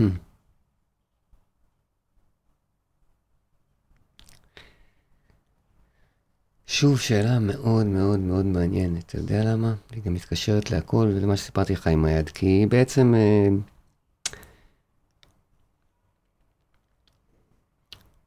כי, כי אתה בעצם הולך רגע לחרטות, נכון? או לרגעים שבהם אולי אה, אם היית עושה משהו אה, אחרת. הפציעה גבתה ממני את מחיר המוזיקה, אוקיי? אבל מה ניגנת? ניגנתי, אבל לא הייתי כזה, אתה יודע, מוזיקאי. ניגנתי באותם שנים, אתה יודע, גיטרה, וסקס, גיטרה או סקסופון. ואת זה, זה קטע לי. את הפציעה הזו עשתה לי shift. אולי הייתי מתעקש על מוזיקה, ואולי להגיע, אתה יודע, איכשהו ללמוד מוזיקה, או להתמקצע במוזיקה, או להשקיע בזה באמת אה, כמה שנים טובות של לימודים וזה, או לעסוק בזה באיזושהי צורה, למרות שבאמת לא הייתי כזה מוזיקאי. אבל זה גרם לי ממש לשיפט. ממש ממש לשיפט. אה, אה, לשנות כיוון. לגמרי. ואני אה, הרבה יותר טוב במה שאני עושה היום ממה שעשיתי, אה, אה, מכל מה שיכולתי לעשות בתחום המוזיקה. לא, אין סיכוי שהייתי מגיע לבולטות הזו, או להיות, אני יודע, מי שיש שיגידו, גולדנבוי, או מהטובים בתחומו, או נגיד, לא יודע, אתה יודע, לא הייתי מגיע לזה בעולם המוזיקה, בחיים לא. אז לא הייתי חוזר לשם. אז אני הולך רגע למקום אחר. האם הייתי הולך אה, לפליטת הפה שלי מול אה, דן ארון. דן ארון? יכול להיות שכן. עכשיו היית סוגר לעצמך את הפה. כן. לא בגלל שאני חושב שעשיתי משהו איום ונורא, אלא כי זה משהו שאני סוחב איתי וסתם. סתם. והוא יהיה חלק ממני. זה צלקת. אה, שיזכירו לך אותו בכל שלא נאמר רעיון. בפניה, ו- ולא, זה משהו שאנשים, אנשים זוכרים לי. אף אחד לא באמת לוקח את זה ברצינות, ולמדתי משהו יותר מזה. אף אחד לא אכפת מאף אחד, אוקיי? כל אחד אכפת בעיקר מעצמו. ומה שכותבים על האחר זה מקסימום, אתה יודע, משהו שמעניין אותם באותו רגע וזהו. אבל כן, לא בא לי שהדבר הזה ידבק בי, אוקיי? לא בא לי, אני לא כזה, אוקיי? אה, וזה, וזה שם. וזה שם, ואנשים רואים בזה, אוקיי, גם משהו מצחיק, גם משהו חינני, זה בסדר, זה לא איזה משהו. שבמפגש שלי עם אנשים אומרים, אוי, לא, לא, זה ההוא שאמר על דנה, לא, לא, לא, לא. זה לא זה. אבל זה פגע גם בדנה, אתה יודע, גם, גם, גם בה, וזה פגע גם בי. אני פגעתי בי. גם בפציעה, בצבא, דרך אגב, אני פגעתי בעצמי. זאת אומרת, הייתה בי איזו פזיזות, שיכול להיות שגם התאונה הזו וגם אותה פליטת פה, שמרו עליי ממשהו גדול יותר והרסני יותר בהמשך. שמרו עליך? יכול להיות. יכול להיות. התאונה שלי זה פזיזות נטו, הפציעה שלי ביד. ו- וזה, זה... איך זה שמר, איך פליטת הפה הזאת שמרה עליך? איך מה? איך פליטת הפה שמרה עליך? לא יודע, אולי כבר הייתי, הרגשתי שמותר לי, זה... עזוב, לא הייתי צריך לדבר ככה, גם לא בחדר סגור, גם לא בזה. וכן דיברתי ככה באותה תקופה. כן דיברתי ככה עם חברים, אוקיי, עם אנשים קרובים. כן, היה לי הומור שהוא כזה והוא סקסיסטי וזה, למרות ש... אתה ממש לא, אני לא הייתי כזה. אמ, ווואלה, אז לא הייתי צריך כזאת כאפה, כי בכל זאת, אתה יודע, לא פגעתי באף אחד. אבל אחרת היית מגיע לתקופת המיטו, אתה אומר, עם שק... בתקופת המיטו הרגשתי שאני בתוך השק הזה, ולא, אמרתי, לא בצדק, וואלה, לא צריכים לשים אותי בתוך ה... באותו שק, אתה יודע. זה, זה, זה, זה לא אני. אז אתה אומר, זה שמר לך לא במובן שהיית יכול... אני לא הטרדתי אף אחד מינית, למרות שאתה יודע, אם בסוף זה היה הולך למשפט וכולי וכולי, ובמקום אה, סופר טהרני, לך תדע איך זה היה נגמר, אתה יודע. אז ברור לי, אני חושב שגם ברור לה, שלא הייתה שם הטרדה מינית, אבל בסוף, הייתה סיטואציה שוואלה, מה זה אני מבואס עליה, כאילו, ומה זה, והיא גם לא, היא גם לא עוזבת, לא שאף אחד לא מזכיר לי אותה כבר, אפילו אתה לא הזכרת לא, אותה. האמת שלא הזכרתי לא לך, מזכירים כי כבר הרגשתי שזה כבר נושא שמוצע ב- אבל אני בעבר. בקושי דיברתי על זה גם, דרך אגב. אבל אוקיי. אני, כן, אני מגיע לרעיון כזה, ואני שואל את עצמי אם זה יצוץ, או אם אני אדרש לדבר על זה. ו... אבל כן, כן, אני חושב ש... כן, וואלה, שם הייתי שואל אותו, תגיד, גם הפיידר של המצלמה, האיש שהולך למאקו, הוא גם סגור כרגע? הייתי בודק, כי זה באמת היה כזה, אה, הסיכוי שזה יישמע, זה היה far out. יורם זק, אני עכשיו הסתכלתי על מכשיר ההקלטה לבדוק אם הוא רץ. כן, היו לי כבר רעיונות שבהם גיליתי ב- בשלב הזה שאנחנו לא רצים. אוקיי, אבל אני חייב להודות לך מאוד אה, על הרעיון הזה. בשמחה. קצת מכיר אותך, אולי היה צריך לעשות גילוי נאות אה, לזה בהתחלה, אבל אני חושב שהיה מובן אה, אה, שנפגשנו פה ושם במסדרונות. אני לא זוכר שיצא לי לנהל איתך שיחה כזאת, ואני מודה לך על, ה... על הכנות הזו. בשמחה. אני חושב שאתה יודע, היה לי ברור שזאת תהיה שיחה כזו, ווואלה, כנראה שהתחשק לי לעשות שיחה כזו. ואם מישהו, אתה יודע, שאני מרגיש מספיק מוגן, כי אנחנו ממש לא חברים, ואפילו אי אפשר להגיד ממש ידידים, אנחנו קולגות שהם, אתה יודע, אה, מעריכים במקסימום האחד את השני, אה, ועדיין, אני ידעתי שאני ארגיש פה, אתה יודע, מוגן אז תודה רבה גם על המילים האלה. ובשמחה. תודה רבה רבה לך, בכיף, בכיף. שנדע ימים באמת יותר טובים. אמן. מגיע לנו, באמת מגיע לנו. מגיע לנו. זהו, זה הגלם שלנו להיום. את הפודקאסט שלנו עורכת דפנה יודוביץ'. על עריכת הסאונד, יונתן שני. תודה מיוחדת לאורח שלנו, יורם זק. את השיחה הזו, כמו את יתר השיחות שלנו עם יוצרות ויוצרים, ניתן למצוא בכל אפליקציות הפודקאסטים. חפשו שם חומרי גלם. ואם נהניתם מהפודקאסט הזה, נשמח מאוד אם תשתפו אותו, וגם אם תדרגו אותנו. חומרי גלם זה הפודקאסט של טלי, חברת התמלוגים של יוצרות ויוצרי הקולנוע והטלוויזיה בישראל. תודה מיוחדת למירב קליין מטלי, על העזרה שלה בהפקה. בקרוב נשוב לכאן עם גלם חדש, ועד אז ממני בן שני, תודה לכן ולכם על ההאזנה.